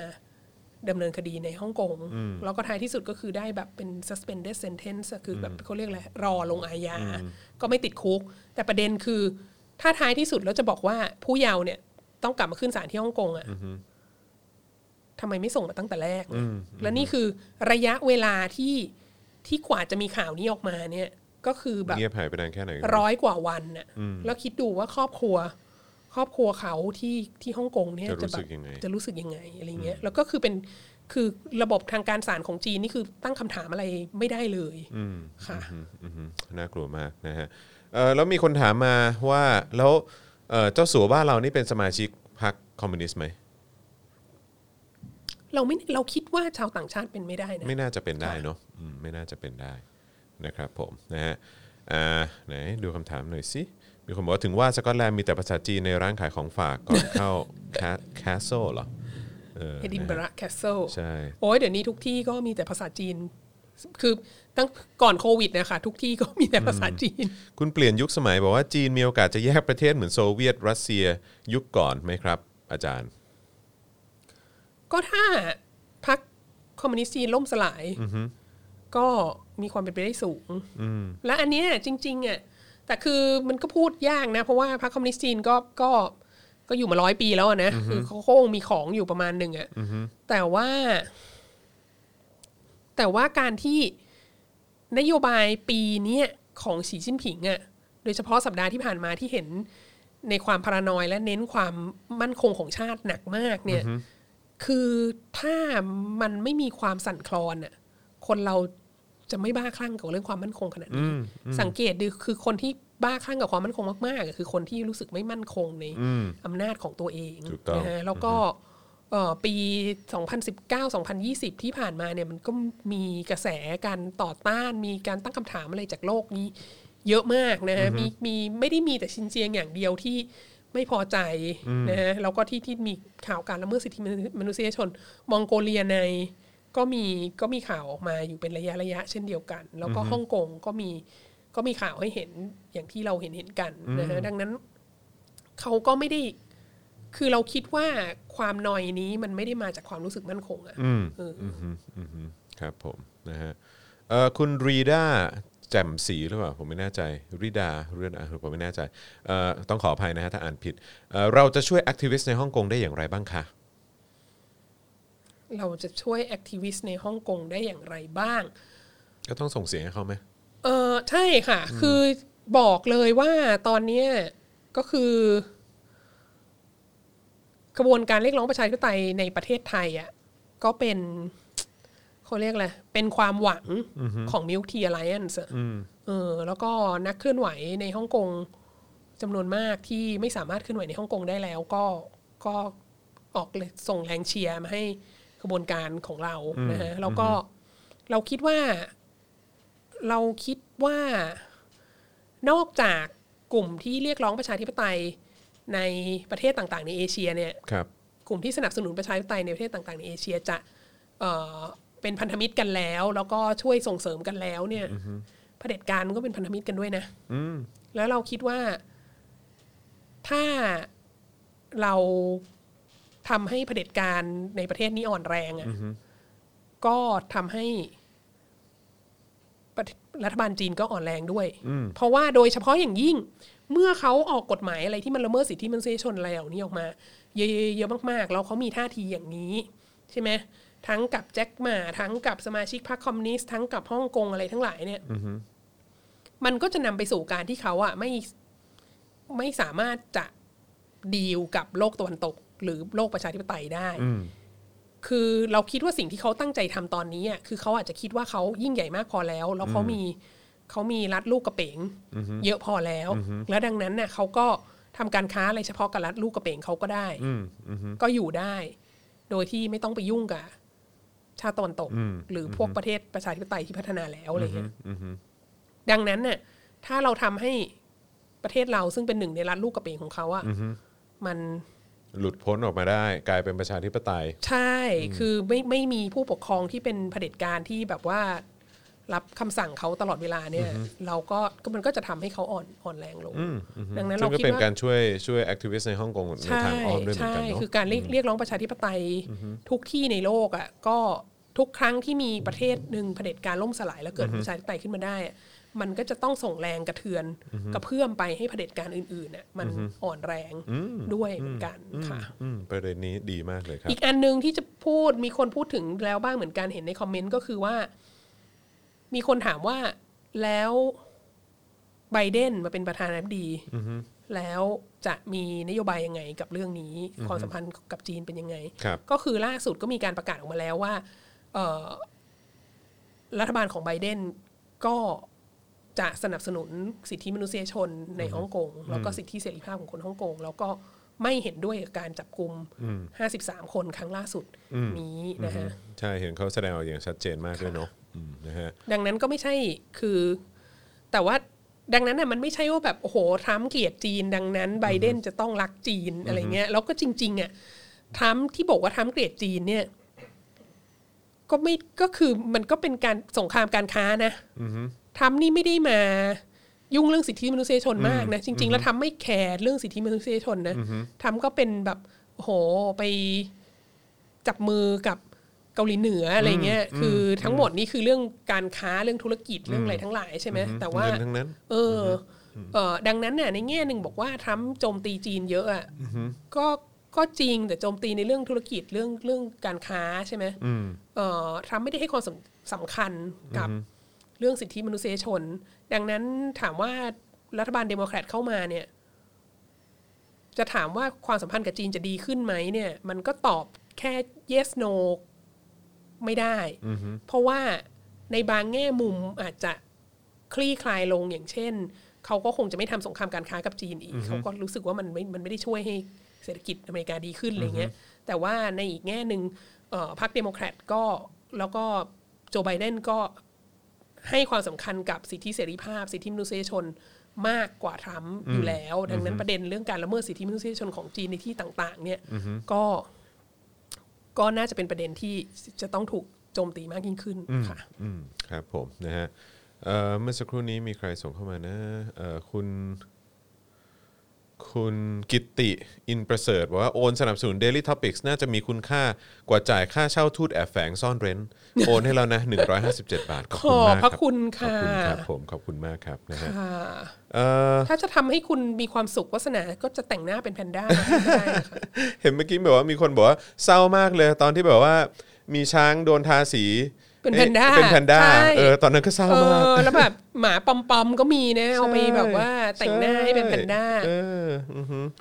เออแนวโน้มเออคุณ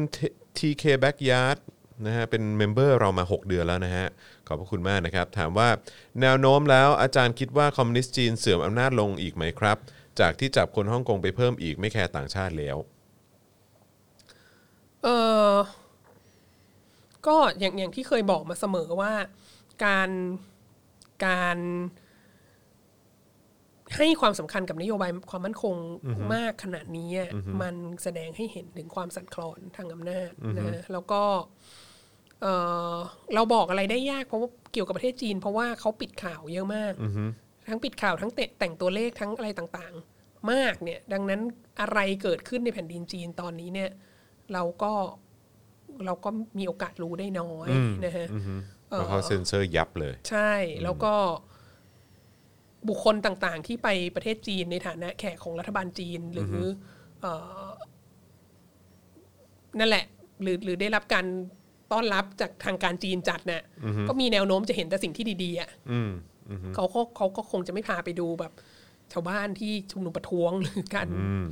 ปราบปรามประชาชนหรืออะไรเงี้ยมันก็คงเป็นสิ่งที่ไม่ไม่สามารถเห็นออกมาได้อะคไรรั เงี้ บ ยดังนั้นเราเราก็รู้ได้น้อยนะฮะว่ามันมีอะไรเกิดขึ้นภายในจีนบ้าง แต่ว่าเราคิดว่ามันเหมือนเขาเรียกอะไรเหมือนเราเป็นสมมติเราเป็นหมออะแล้วมีคนไข้มา บางทีเขาอาจจะเป็นมะเร็งอะไรที่ไขสันหลังหรืออะไรที่มันลึกมากที่เราต้องผ่าเข้าไปดูเราถึงจะเห็น แต่ว่า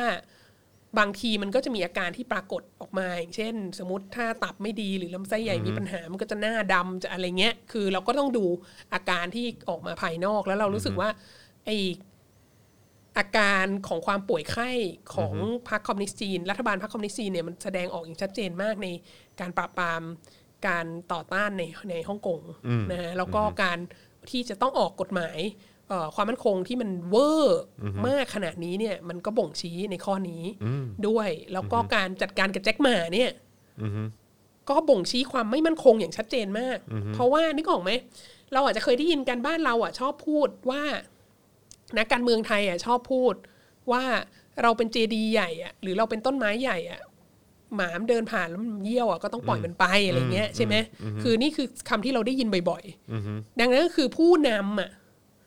ถ้าเขามั่นใจในตัวเขาอะว่าเขาดีเขาเจ๋งเขาเลิศอะแล้วเขาไม่กลัวการท้าทายจากคนอื่น ๆ ที่เข้ามาด่าเขาโน่นนี้นั้นน่ะเขาก็จะปล่อยไปว่าแม่งก็แค่หมาเยี่ยวต้นไม้รถต้นไม้ใหญ่อะไรเงี้ยเออ ซึ่งถ้าเผื่อว่าเขามั่นใจจริงๆอะว่ารัฐบาลเนี่ยมีอำนาจเหนืออาลีบาบา รัฐบาลมีอำนาจเหนือแจ็คหมาเนี่ยรัฐบาลมีอำนาจเหนือเหนือภาคธุรกิจเนี่ยเขาไม่จำเป็นต้องทำรุนแรงขนาดนี้ค่ะ ใช่ใช่ใช่นะครับเอ่อคุณ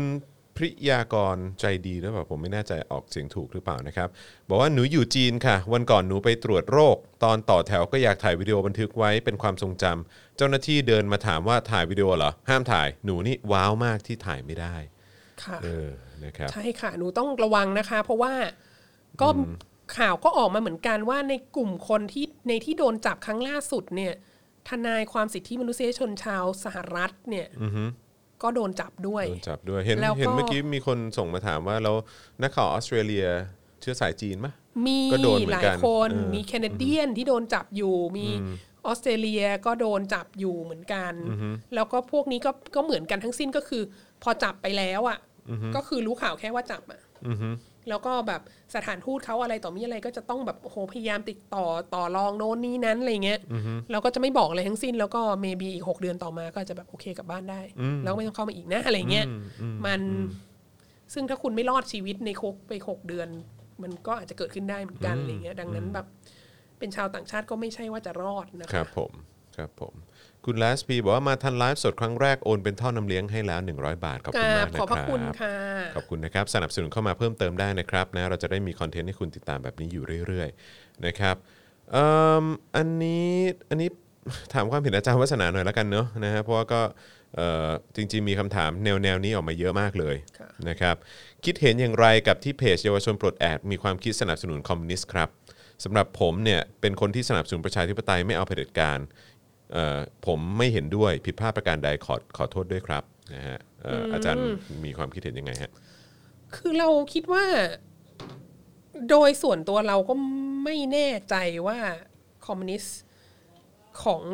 ของเยาวชนปลดแอกเนี่ยแปลว่าอะไรนะเออ ครับอือฮึ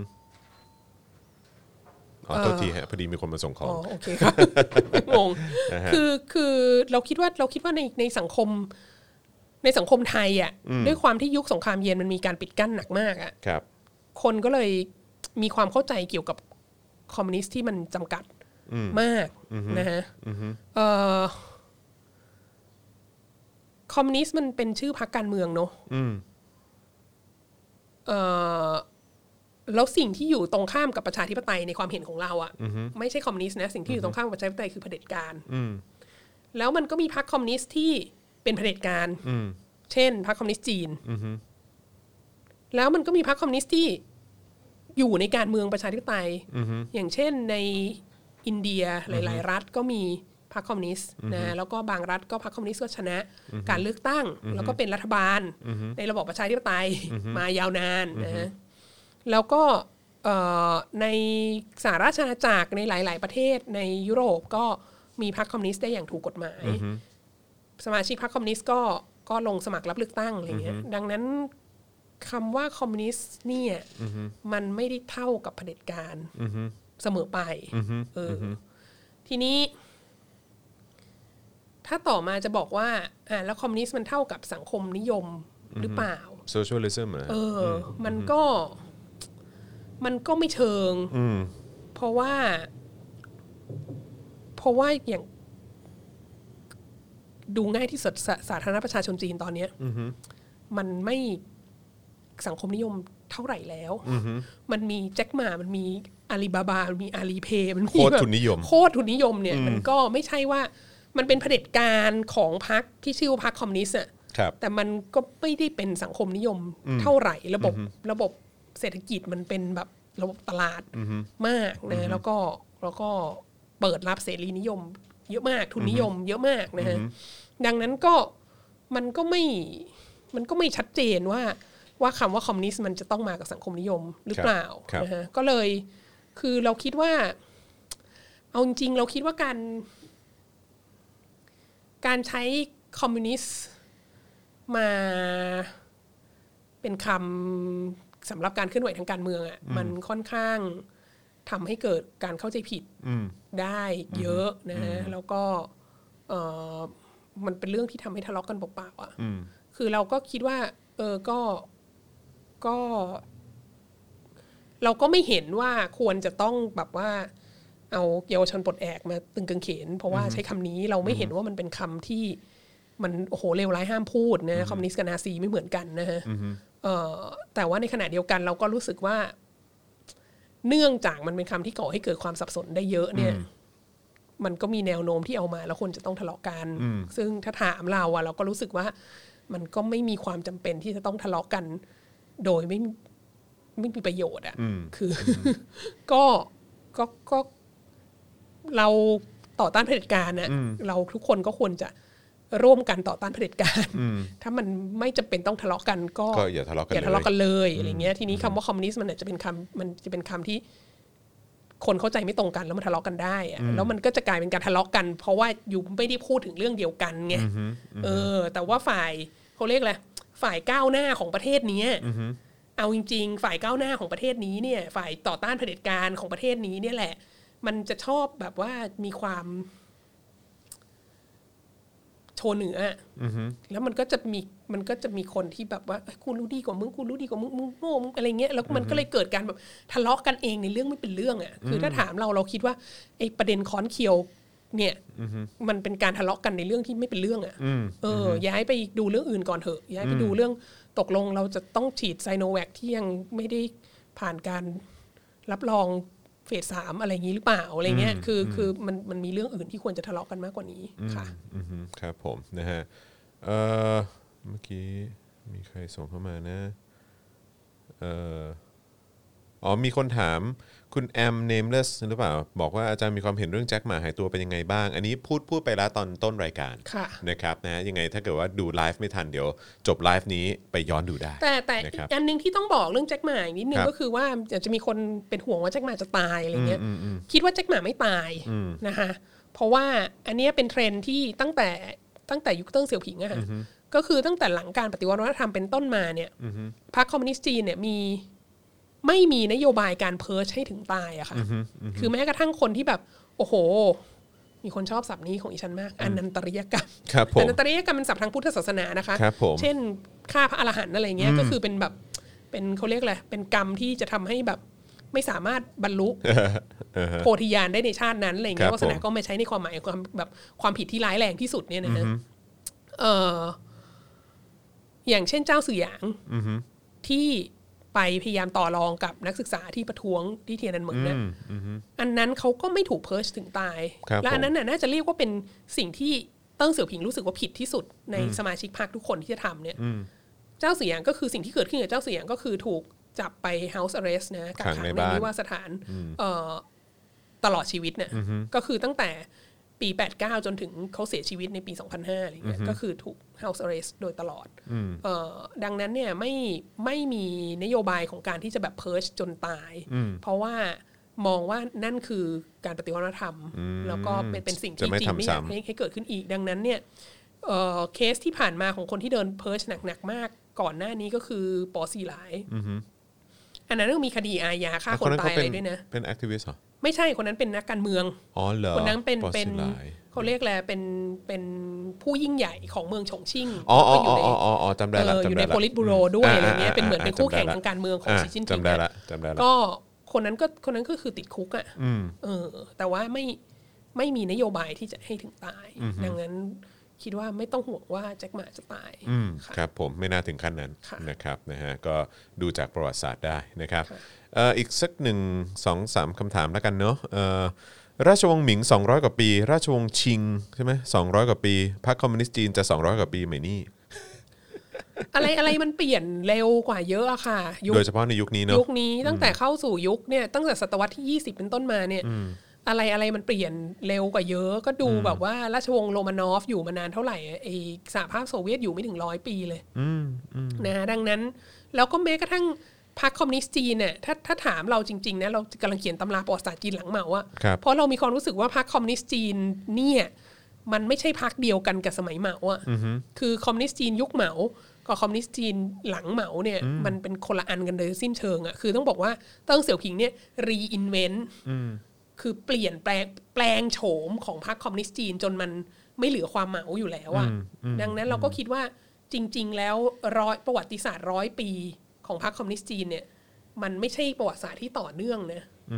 จริง ๆ แล้วมันเป็นการโอเวอร์เคลมนะ ถ้าเผื่อว่าผู้นำในยุคนี้จะบอกว่าพรรคเราดำเนินมาเป็นร้อยปีอะเพราะว่าจริง ๆ แล้วมันมีการแปลงโฉมชนิดที่แบบจำของเดิมไม่ได้อะมากกว่าหนึ่งครั้งนะ ตอนที่ตั้งพรรคมาทีแรกอะก็เป็นแบบ เป็นแบบโซเวียตเป็นเลนินิสต์แล้วก็เป็นแล้วก็ร่วมร่วมงาน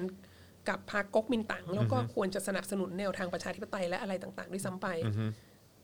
แล้วก็เพิ่งมาเข้าสู่แนวทางแบบสังคมนิยมเกษตร ในในยุคยุคที่เหมาว่าเป็นผู้นำแล้วก็เป็นนั่นแหละ แล้วก็แล้วก็ปฏิวัติวัฒนธรรมแล้วก็อะไรทั้งหลายอยู่ในยุคเหมาใช่ไหมแล้วก็มาเปลี่ยนในยุคเติ้งอีกเนี่ย ดังนั้นมันมัน จะบอกว่าพรรคคอมมิวนิสต์จีนอยู่มาร้อยปี ไม่มีการเปลี่ยนแปลงเลยมันก็ไม่ใช่เนอะคือมันไม่มันไม่เหมือนกับแบบราชวงศ์หมิง 200 ปี ราชวงศ์ชิง 200 ปีอะไรเงี้ยมันมีพลวัตที่เปลี่ยนแปลงมากกว่านั้น แล้วเราคิดว่า เราคิดว่ามันเป็นลักษณะของสังคมปัจจุบันน่ะที่ถ้าเผื่อว่าหน่วยทางการเมืองมันไม่มีการพัฒนาตัวเองอย่างต่อเนื่องอ่ะมันก็จะไม่รอด อืมครับผมนะฮะมีคนถามว่าอาจารย์วัฒนาทำเลสิกมาแล้วเหรอครับเปล่าครับเปล่าค เป รับ ล่า อาจารค่ะย์วัฒนาถอดแว่น ถอด เฉย แว่ ๆ น ฮะ เพราะว่า ใช่ เพราะว่ากินกาแฟแล้ว กาแฟร้อน มั เดี๋ยวฝ้ามันขึ้น แว่ค่ะ เออนะครับเอ่อคุณพอลลี่เอ่อทยารัชกุลเทเทยารัชกุลหรือเปล่าผมเอ่อทยารัชกุล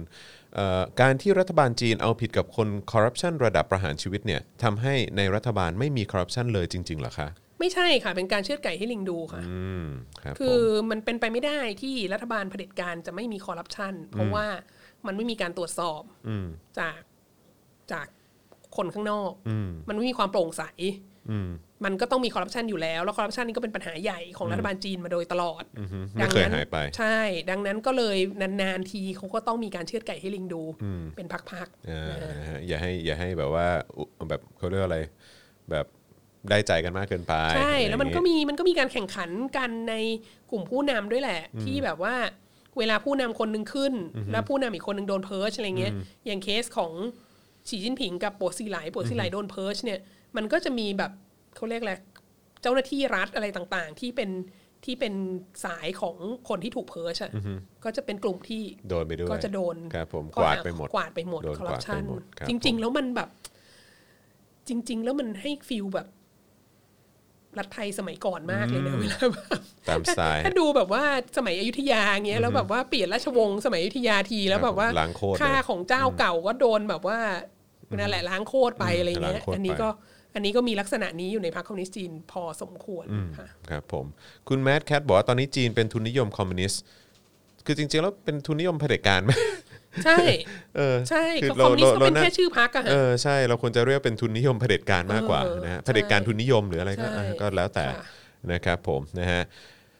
เอ่อ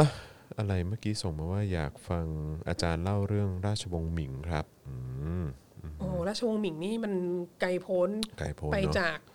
ไปจากพีเรียดของดิฉันมาก ใช่ มากเลยนะคะ อ่าฮะ แต่ว่าก็ก็เราราชวงศ์หมิงก็อยู่ ยาวนานหลายร้อยปีนะคะ มันอาจจะมีเรื่องสเปซิฟิกไหมว่าเรื่องไหนอะไรเงี้ย อืมคุณพชระบอกว่าเชือดไก่ให้ลิงดู เพราะทำอะไรลิงไม่ได้หรือเปล่า ก็ลิงลิงอาจจะหลับอยู่ เออ ถ้าโดน คุณ ถ้าไก่โดนเชือดลิงอาจจะตื่นขึ้นมาไหมไม่ คุณ รู้เหมือนกัน คุณกมลก็บอกว่าคล้ายรัฐไทยบอกว่าบ่อนอย่าให้เจอนะ อะไรอย่างนี้หรือ เอ เปล่า อ ถูก ก็สมัยก่อนสมัยที่ อ่าฮะ มีจริงๆตั้งแต่สมัยที่เรายังมีรัฐบาลประชาธิปไตยอยู่นะเราก็จะเห็นว่ารัฐบาลก็จะชอบมีแบบกวาดล้างผู้มีอิทธิพลอะไรเงี้ย อืม เออ อืมอืมใช่ ใช่ไหม ใช่ใช่ แต่ว่า ใช่ ก็คือผู้มีอิทธิพลก็คือ มันก็เหมือนเดิมอ่ะ ก็คือเบสิคลี่ก็คือหัวคะแนนของอีกพักหนึ่งอะ ใช่ใช่ใช่ แล้วก็พอมาเป็นรัฐบาลเผด็จการก็กวาดล้างผู้มีอิทธิพลก็คือ จ้ะ ผู้มีอิทธิพลที่ไม่ยอมมาสนับสนุนเผด็จการอะ อืมครับผมนะฮะมีคนถามว่าอาจารย์อาจารย์พูดภาษาจีนได้ไหมอ่ะ พูดได้ อืมนะฮะมีคนถามมา พูดได้แต่ว่าไม่คืออเขาเรียกแหละไรไม่ค่อยได้ฝึกก็จะแบบว่า อืมก็ต้อง อาจ มี จะ การเข้าสนิท ช้า บ้างน ๆอาจจะไม่ เออ ไม่ค่อยคล่อง ครับผม ค่ะแต่ นะฮะ พูดได้ค่ะ แต่ตอนนี้จะกลับเข้าจีนนี่อาจจะต้องคิดหนักนะ อืมไม่เราก็เราก็แต่แต่ชอบไปไต้หวันนะฮะ เอ ถ้า อไต้หวันเนอะ ถ้า เออ ถ้าโควิดหมดเมื่อไหร่ก็เดี๋ยวเจอกันแน่นอน ใช่ไปด้วยไปด้วยครับผมนะฮะเอ่อโอเคคำถามสุดท้ายแล้วกันนะฮะอยากสอบถามความเห็นเกี่ยวกับโจชัวหวองว่าสิ่งที่เขาทำเนี่ยมันร้ายแรงถึงกับต้องใช้โซ่ล่ามมือเลยเหรอคะ จีนไม่พอใจกับคนรุ่นใหม่ฮ่องกงขนาดนั้นเลยเหรอคะ คุณ SC3 ถามมา เออมันร้ายแรงขนาดนั้นก็ต้องดูว่าคุณมองจากมุมของใครนะครับ ฮะถ้ามองจากมุมของสิทธิมนุษยชนสากลเนี่ย มันก็ไม่ร้ายแรงหรอก มันก็เป็นสิ่งที่ควรจะทำได้ เขาไม่ได้ไปฆ่าใครใช่ไหมเขาก็แค่แสดงความคิดเห็น แล้วก็มีคนเห็นด้วยกับเขาเยอะอะไรเงี้ย ดังนั้นมันไม่ผิดกฎหมายด้วยซ้ำเขาไม่ควรจะโดนจับด้วยซ้ำถ้า common sense นะนะ แต่ว่าถ้ามองจากมุมของรัฐบาลจีนหรือหรือผู้ปกครองฮ่องกงเวลานี้เนี่ย มันร้ายแรงมาก เพราะว่าเขากล้าท้าทายอำนาจรัฐ เขาไม่กลัว เขาแสดงการไม่กลัวเผด็จการ ซึ่งความไม่กลัวเผด็จการของเขาอะมันน่ากลัวมากสำหรับเผด็จการ เพราะแล้วสิ่งที่ก็ก็มีนักวิเคราะห์หลายคนบอกว่าสิ่งที่รัฐบาลจีนกำลังทำตอนเนี้ยที่กวาดจับผู้นำ ในการประท้วงของฮ่องกงเยอะๆเยอะๆมากๆอ่ะก็คือพยายามทำให้คนฮ่องกงกลัว อืม แล้วก็บอกว่าเธอต้องถ้าเธอไม่กลัว เธอจะโดนอย่างนี้อะไรเงี้ย ซึ่งก็ก็ไม่รู้ว่าจะประสบผลสำเร็จหรืออารมณ์เปเป็น ล่า การขู่อะเนอะ อ่าก็เป็นการข่มขู่นั่นแหละ เพราะว่าสิ่งที่เผด็จการกลัวที่สุดคือ ถ้าประชาชนไม่กลัวนะฮะก็ดังนั้น ดังนั้นเขาก็ต้องพยายามทำให้แบบโจโชวองแบบเหมือนโดนอะไรโหดมาก คือจริง ๆ การล่ามโซ่นี่ไม่ใช่ไม่ใช่สิ่งที่เลวร้ายที่สุดที่เขาทำกับโจโชวองนะก่อนหน้านั้นถ้าจำได้มันมีชื่อว่าเข้าไปแล้วแล้วเอ็กซเรย์แล้วเห็นเงาอะไรบางอย่างในท้อง ซึ่งจริงมันเป็นปัญหากับฟิล์มเอ็กซเรย์หรืออะไรหรือเปล่าก็ไม่รู้แล้วก็บอกว่าแบบ เดี๋ยวต้อง รอให้ถ่ายออกมา ต้องรอให้ถ่ายออกมาว่าแบบแอบมีแบบยาเสพติดซ่อนอยู่ใน ซุ ก ก ระ ซ่อน เพาะ มาหรืออ อะไรอย่างนี้หรือเปล่าอะไรเงี้ยแล้วก็เลย ก็เลยจับไปขังเดี่ยว แล้วก็เปิดไฟยีิบสี่ชั่วโมงค่ะ แล้วโจโฉวองก็ต้องเอา เอาเขาเรียกอะไรเอาแมสอะเอาหน้ากากอนามัยสอง ปิด อัน ตา ปิดตาพยายามจะหลับ เพราะว่ามันหลับยากมากอย่างเงี้ย เปิดไฟสว่างขนาดนั้นนะเนอะ อันนี้ก็คือก็เป็นการทรมานรูปแบบหนึ่งค่ะ ครับผมนะฮะอ่ะคุณแพะเพนชื่ออะไรพันนาเชนหรือเปล่า บอกว่ายินดีต้อนรับสู่ไต้หวันนะคะอาจารย์ อืมครับผมสงสัยจะอยู่ที่นั่น ค่ะ นะครับอ่ะแล้วก็อีกเรื่องหนึ่งที่คิดว่าน่าจะพูดเอ่อที่พูดไปแล้วเนอะนะฮะก็คือชาวอุยกูร์ตอนนี้เป็นยังไงบ้างครับ รัฐบาลกวาดล้างอยู่หรือเปล่า ก็คิดว่าก็ยังคงเกิดขึ้นอยู่อะเนอะแต่ว่า ใช่ ข่าวที่มันออกมาจากจีนเนี่ยมันน้อยเหลือเกิน ค่ะ มันโดนเซ็นเซอร์ อย่างที่บอกไปโดนเซ็นเซอร์ยับนะฮะอืมนะฮะเพราะฉะนั้นเราก็จะไม่ค่อยรู้ว่ามัน จ เกิดอะ ริไรงๆแล้ว ขึ้นในนั้นบ้าง ช่วยในทวิตขายหนังสือหน่อยนะ เอออืมครับ คือมีหนังสือของสำนักพิมพ์สิทธิสามย่านนะฮะเอ่อที่เป็นเรื่องของความทุกข์ของชาวอุยกูร์ในประเทศจีนนะออก ครับ มาออกมาเล่มหนึ่งก็มีข้อมูลที่ค่อนข้างค่อนข้างมากเท่าที่จะมีได้อะก็เป็นเป็นคำปากคำของคนที่หนีออกมาได้อะไรเงี้ยก็ไปไปตามอ่าน ลอง ดู ไปซื้ออ่านกัน ค่ะ ได้เนาะนะครับผมนะฮะอ่ะโอเคนะครับ ทิ้งท้ายกันหน่อยละกันใครที่เอ่อชอบเอพิโซดนี้นะครับโอ้โหติดตามแล้วก็รู้สึกว่าได้ความรู้ได้มุมมองที่น่าสนใจนะครับ แล้วก็ชอบประจำวาสนาชอบวาสนาละวาดไลฟ์นะครับสนับสนุนเข้ามาทางบัญชีกสิกรไทยได้นะครับ0698975539 หรือสแกน QR Code ก็ได้นะครับ หรือว่าจะสนับสนุนเราแบบรายเดือนก็ได้นะครับ ที่ YouTube Membership นะครับกดปุ่มจอยหรือสมัครข้างปุ่ม subscribe ได้เลยนะ แล้วก็ไปเลือกแพ็กเกจในการสนับสนุนด้วย แล้วก็อย่าลืมกดกระดิ่งด้วยนะครับนะที่อยู่ตรงนี้นะครับจะได้เป็นการเตือนทุกครั้งที่มี Live Daily Topics มา หรือว่าอาจารย์วัฒนามาปุ๊บเนี่ยคุณจะได้ไม่พลาดทุกคลิปที่มีการไลฟ์สดกันนะครับนะฮะรวมถึงที่ Facebook นะครับกดปุ่ม Become a supporter ได้ด้วยนะครับอันนี้ก็เป็นการสนับสนุนแบบรายเดือน จะส่งดาวเข้ามาก็ได้ หรือว่าจะไปช้อปปิ้งกันที่ Spoke Dark Store ก็ได้เช่นเดียวกันนะครับนะมีเสื้อลายเก๋ๆเพียบ เสื้ออาจารย์วัฒนาจอนไม่ลืมนะจอนสั่งไปแล้วเออนะครับ ขอบคุณ นะฮะ ครับ เดี๋ยว เดี๋ยวเอ่อเอ่ออีกไม่กี่วันจะได้อย่างแน่นอนนะครับผมนะฮะแล้วก็ย้ำอีกครั้งใครที่อยากจะไปอุดหนุนหนังสืออาจารย์วัฒนาเอ่อเดี๋ยวฝากอาจารย์แบงค์ขึ้นอีกรอบแล้วกันนะครับ นะฮะ The Crown and the Capitalist นะครับนะฮะตอนนี้เอเชียบุ๊กคินโนคุนิยะอะไรมีและซิลเวิร์มก็ไปสั่งได้ทางออนไลน์นะครับผมนะฮะก็ไปอ่านหรือว่าไปติดตามกันได้นะฮะก่อนที่เล่มใหม่ของอาจารย์จะมาเป็นเวอร์ชันภาษาไทยนะครับเอ่อเป็นประวัติศาสตร์จีน หลังเหมา หลังเหมานะครับที่จะออกมาในช่วงปลายปีนี้นะครับก็ยังไงก็ไปอุดหนุนกันได้นะครับนะมีติดบ้านไว้นะฮะจะได้เก๋ๆด้วย เออนะครับนะจะได้คุยกับคนอื่นได้รู้เรื่องนะฮะอ่ะโอเคนะครับวันนี้ขอบคุณอาจารย์วัฒนามากเลยนะครับ สนุกจังเลยนะฮะหวังว่าสัปดาห์หน้าเอ่อ จริง ๆ แล้วคุณจร ครับ แล้วคิวเราอ่ะ มัน เป็น เป็น ไงหรือว่าเป็นวีคเว้นวี มั ค นเป็นวีคเว้นวีค week เว้น week เนอะอ๋อโอเค เพราะว่า นะครับ รู้สึกจะเป็นพี่ถึกมาเปล่า อ๋อ วันกร์ สัปดาห์หน้า น้ จะเป็นพี่ถึกใช่ไหม ใช่ โอเค มี นะครับ เซเลบริตี้จำนวนจำนวนมากต้องการมาออกรายการนี้ เราไม่ได้เราต้องแข่งกันนะเนี่ย โอเค ออ ได้ได้ได้ได้นะครับนะก็เอ่องั้นเหมือนว่าสัปดาห์หน้าจะมีการสลับคิวกันนะครับนะฮะเพราะฉะนั้นก็จะเป็นวีคเว้นวีค ใช่ค่ะ นะครับแต่ว่าก็หวังเป็นอย่างยิ่งว่า 2 สัปดาห์ที่จะถึงนี้นะฮะเอ่อก่อนที่จะเจออาจารย์วัฒนาในเอพิโซดต่อไป เนี่ยจะไม่มีเรื่องราวจากจีนให้ให้ให้ปวดหมองมากนักนะฮะเออเพราะว่า ช่างมีเรื่องให้คุยได้ทุกบ่อยทุกบ่อย แค่วีคเดียวนี่ก็โอ้โหหนักหน่วงเหลือเกิน ใช่ นะครับนะฮะอ่ะก็ติดตามแล้วกันนะครับนะวันนี้ขอบคุณทุกท่านมากนะครับ เดี๋ยวเย็นนี้เจอ Daily Topics กันได้5โมงเย็นโดยประมาณนะครับนะกับผมแล้วก็พี่แขกคำปากานะครับนะแล้วก็อาจารย์แบงค์ด้วยนะครับนะวันนี้เราสามคนลาไปก่อนนะครับ สวัสดีครับ สวัสดีครับ บ๊ายบายครับ วาสนาอารวาส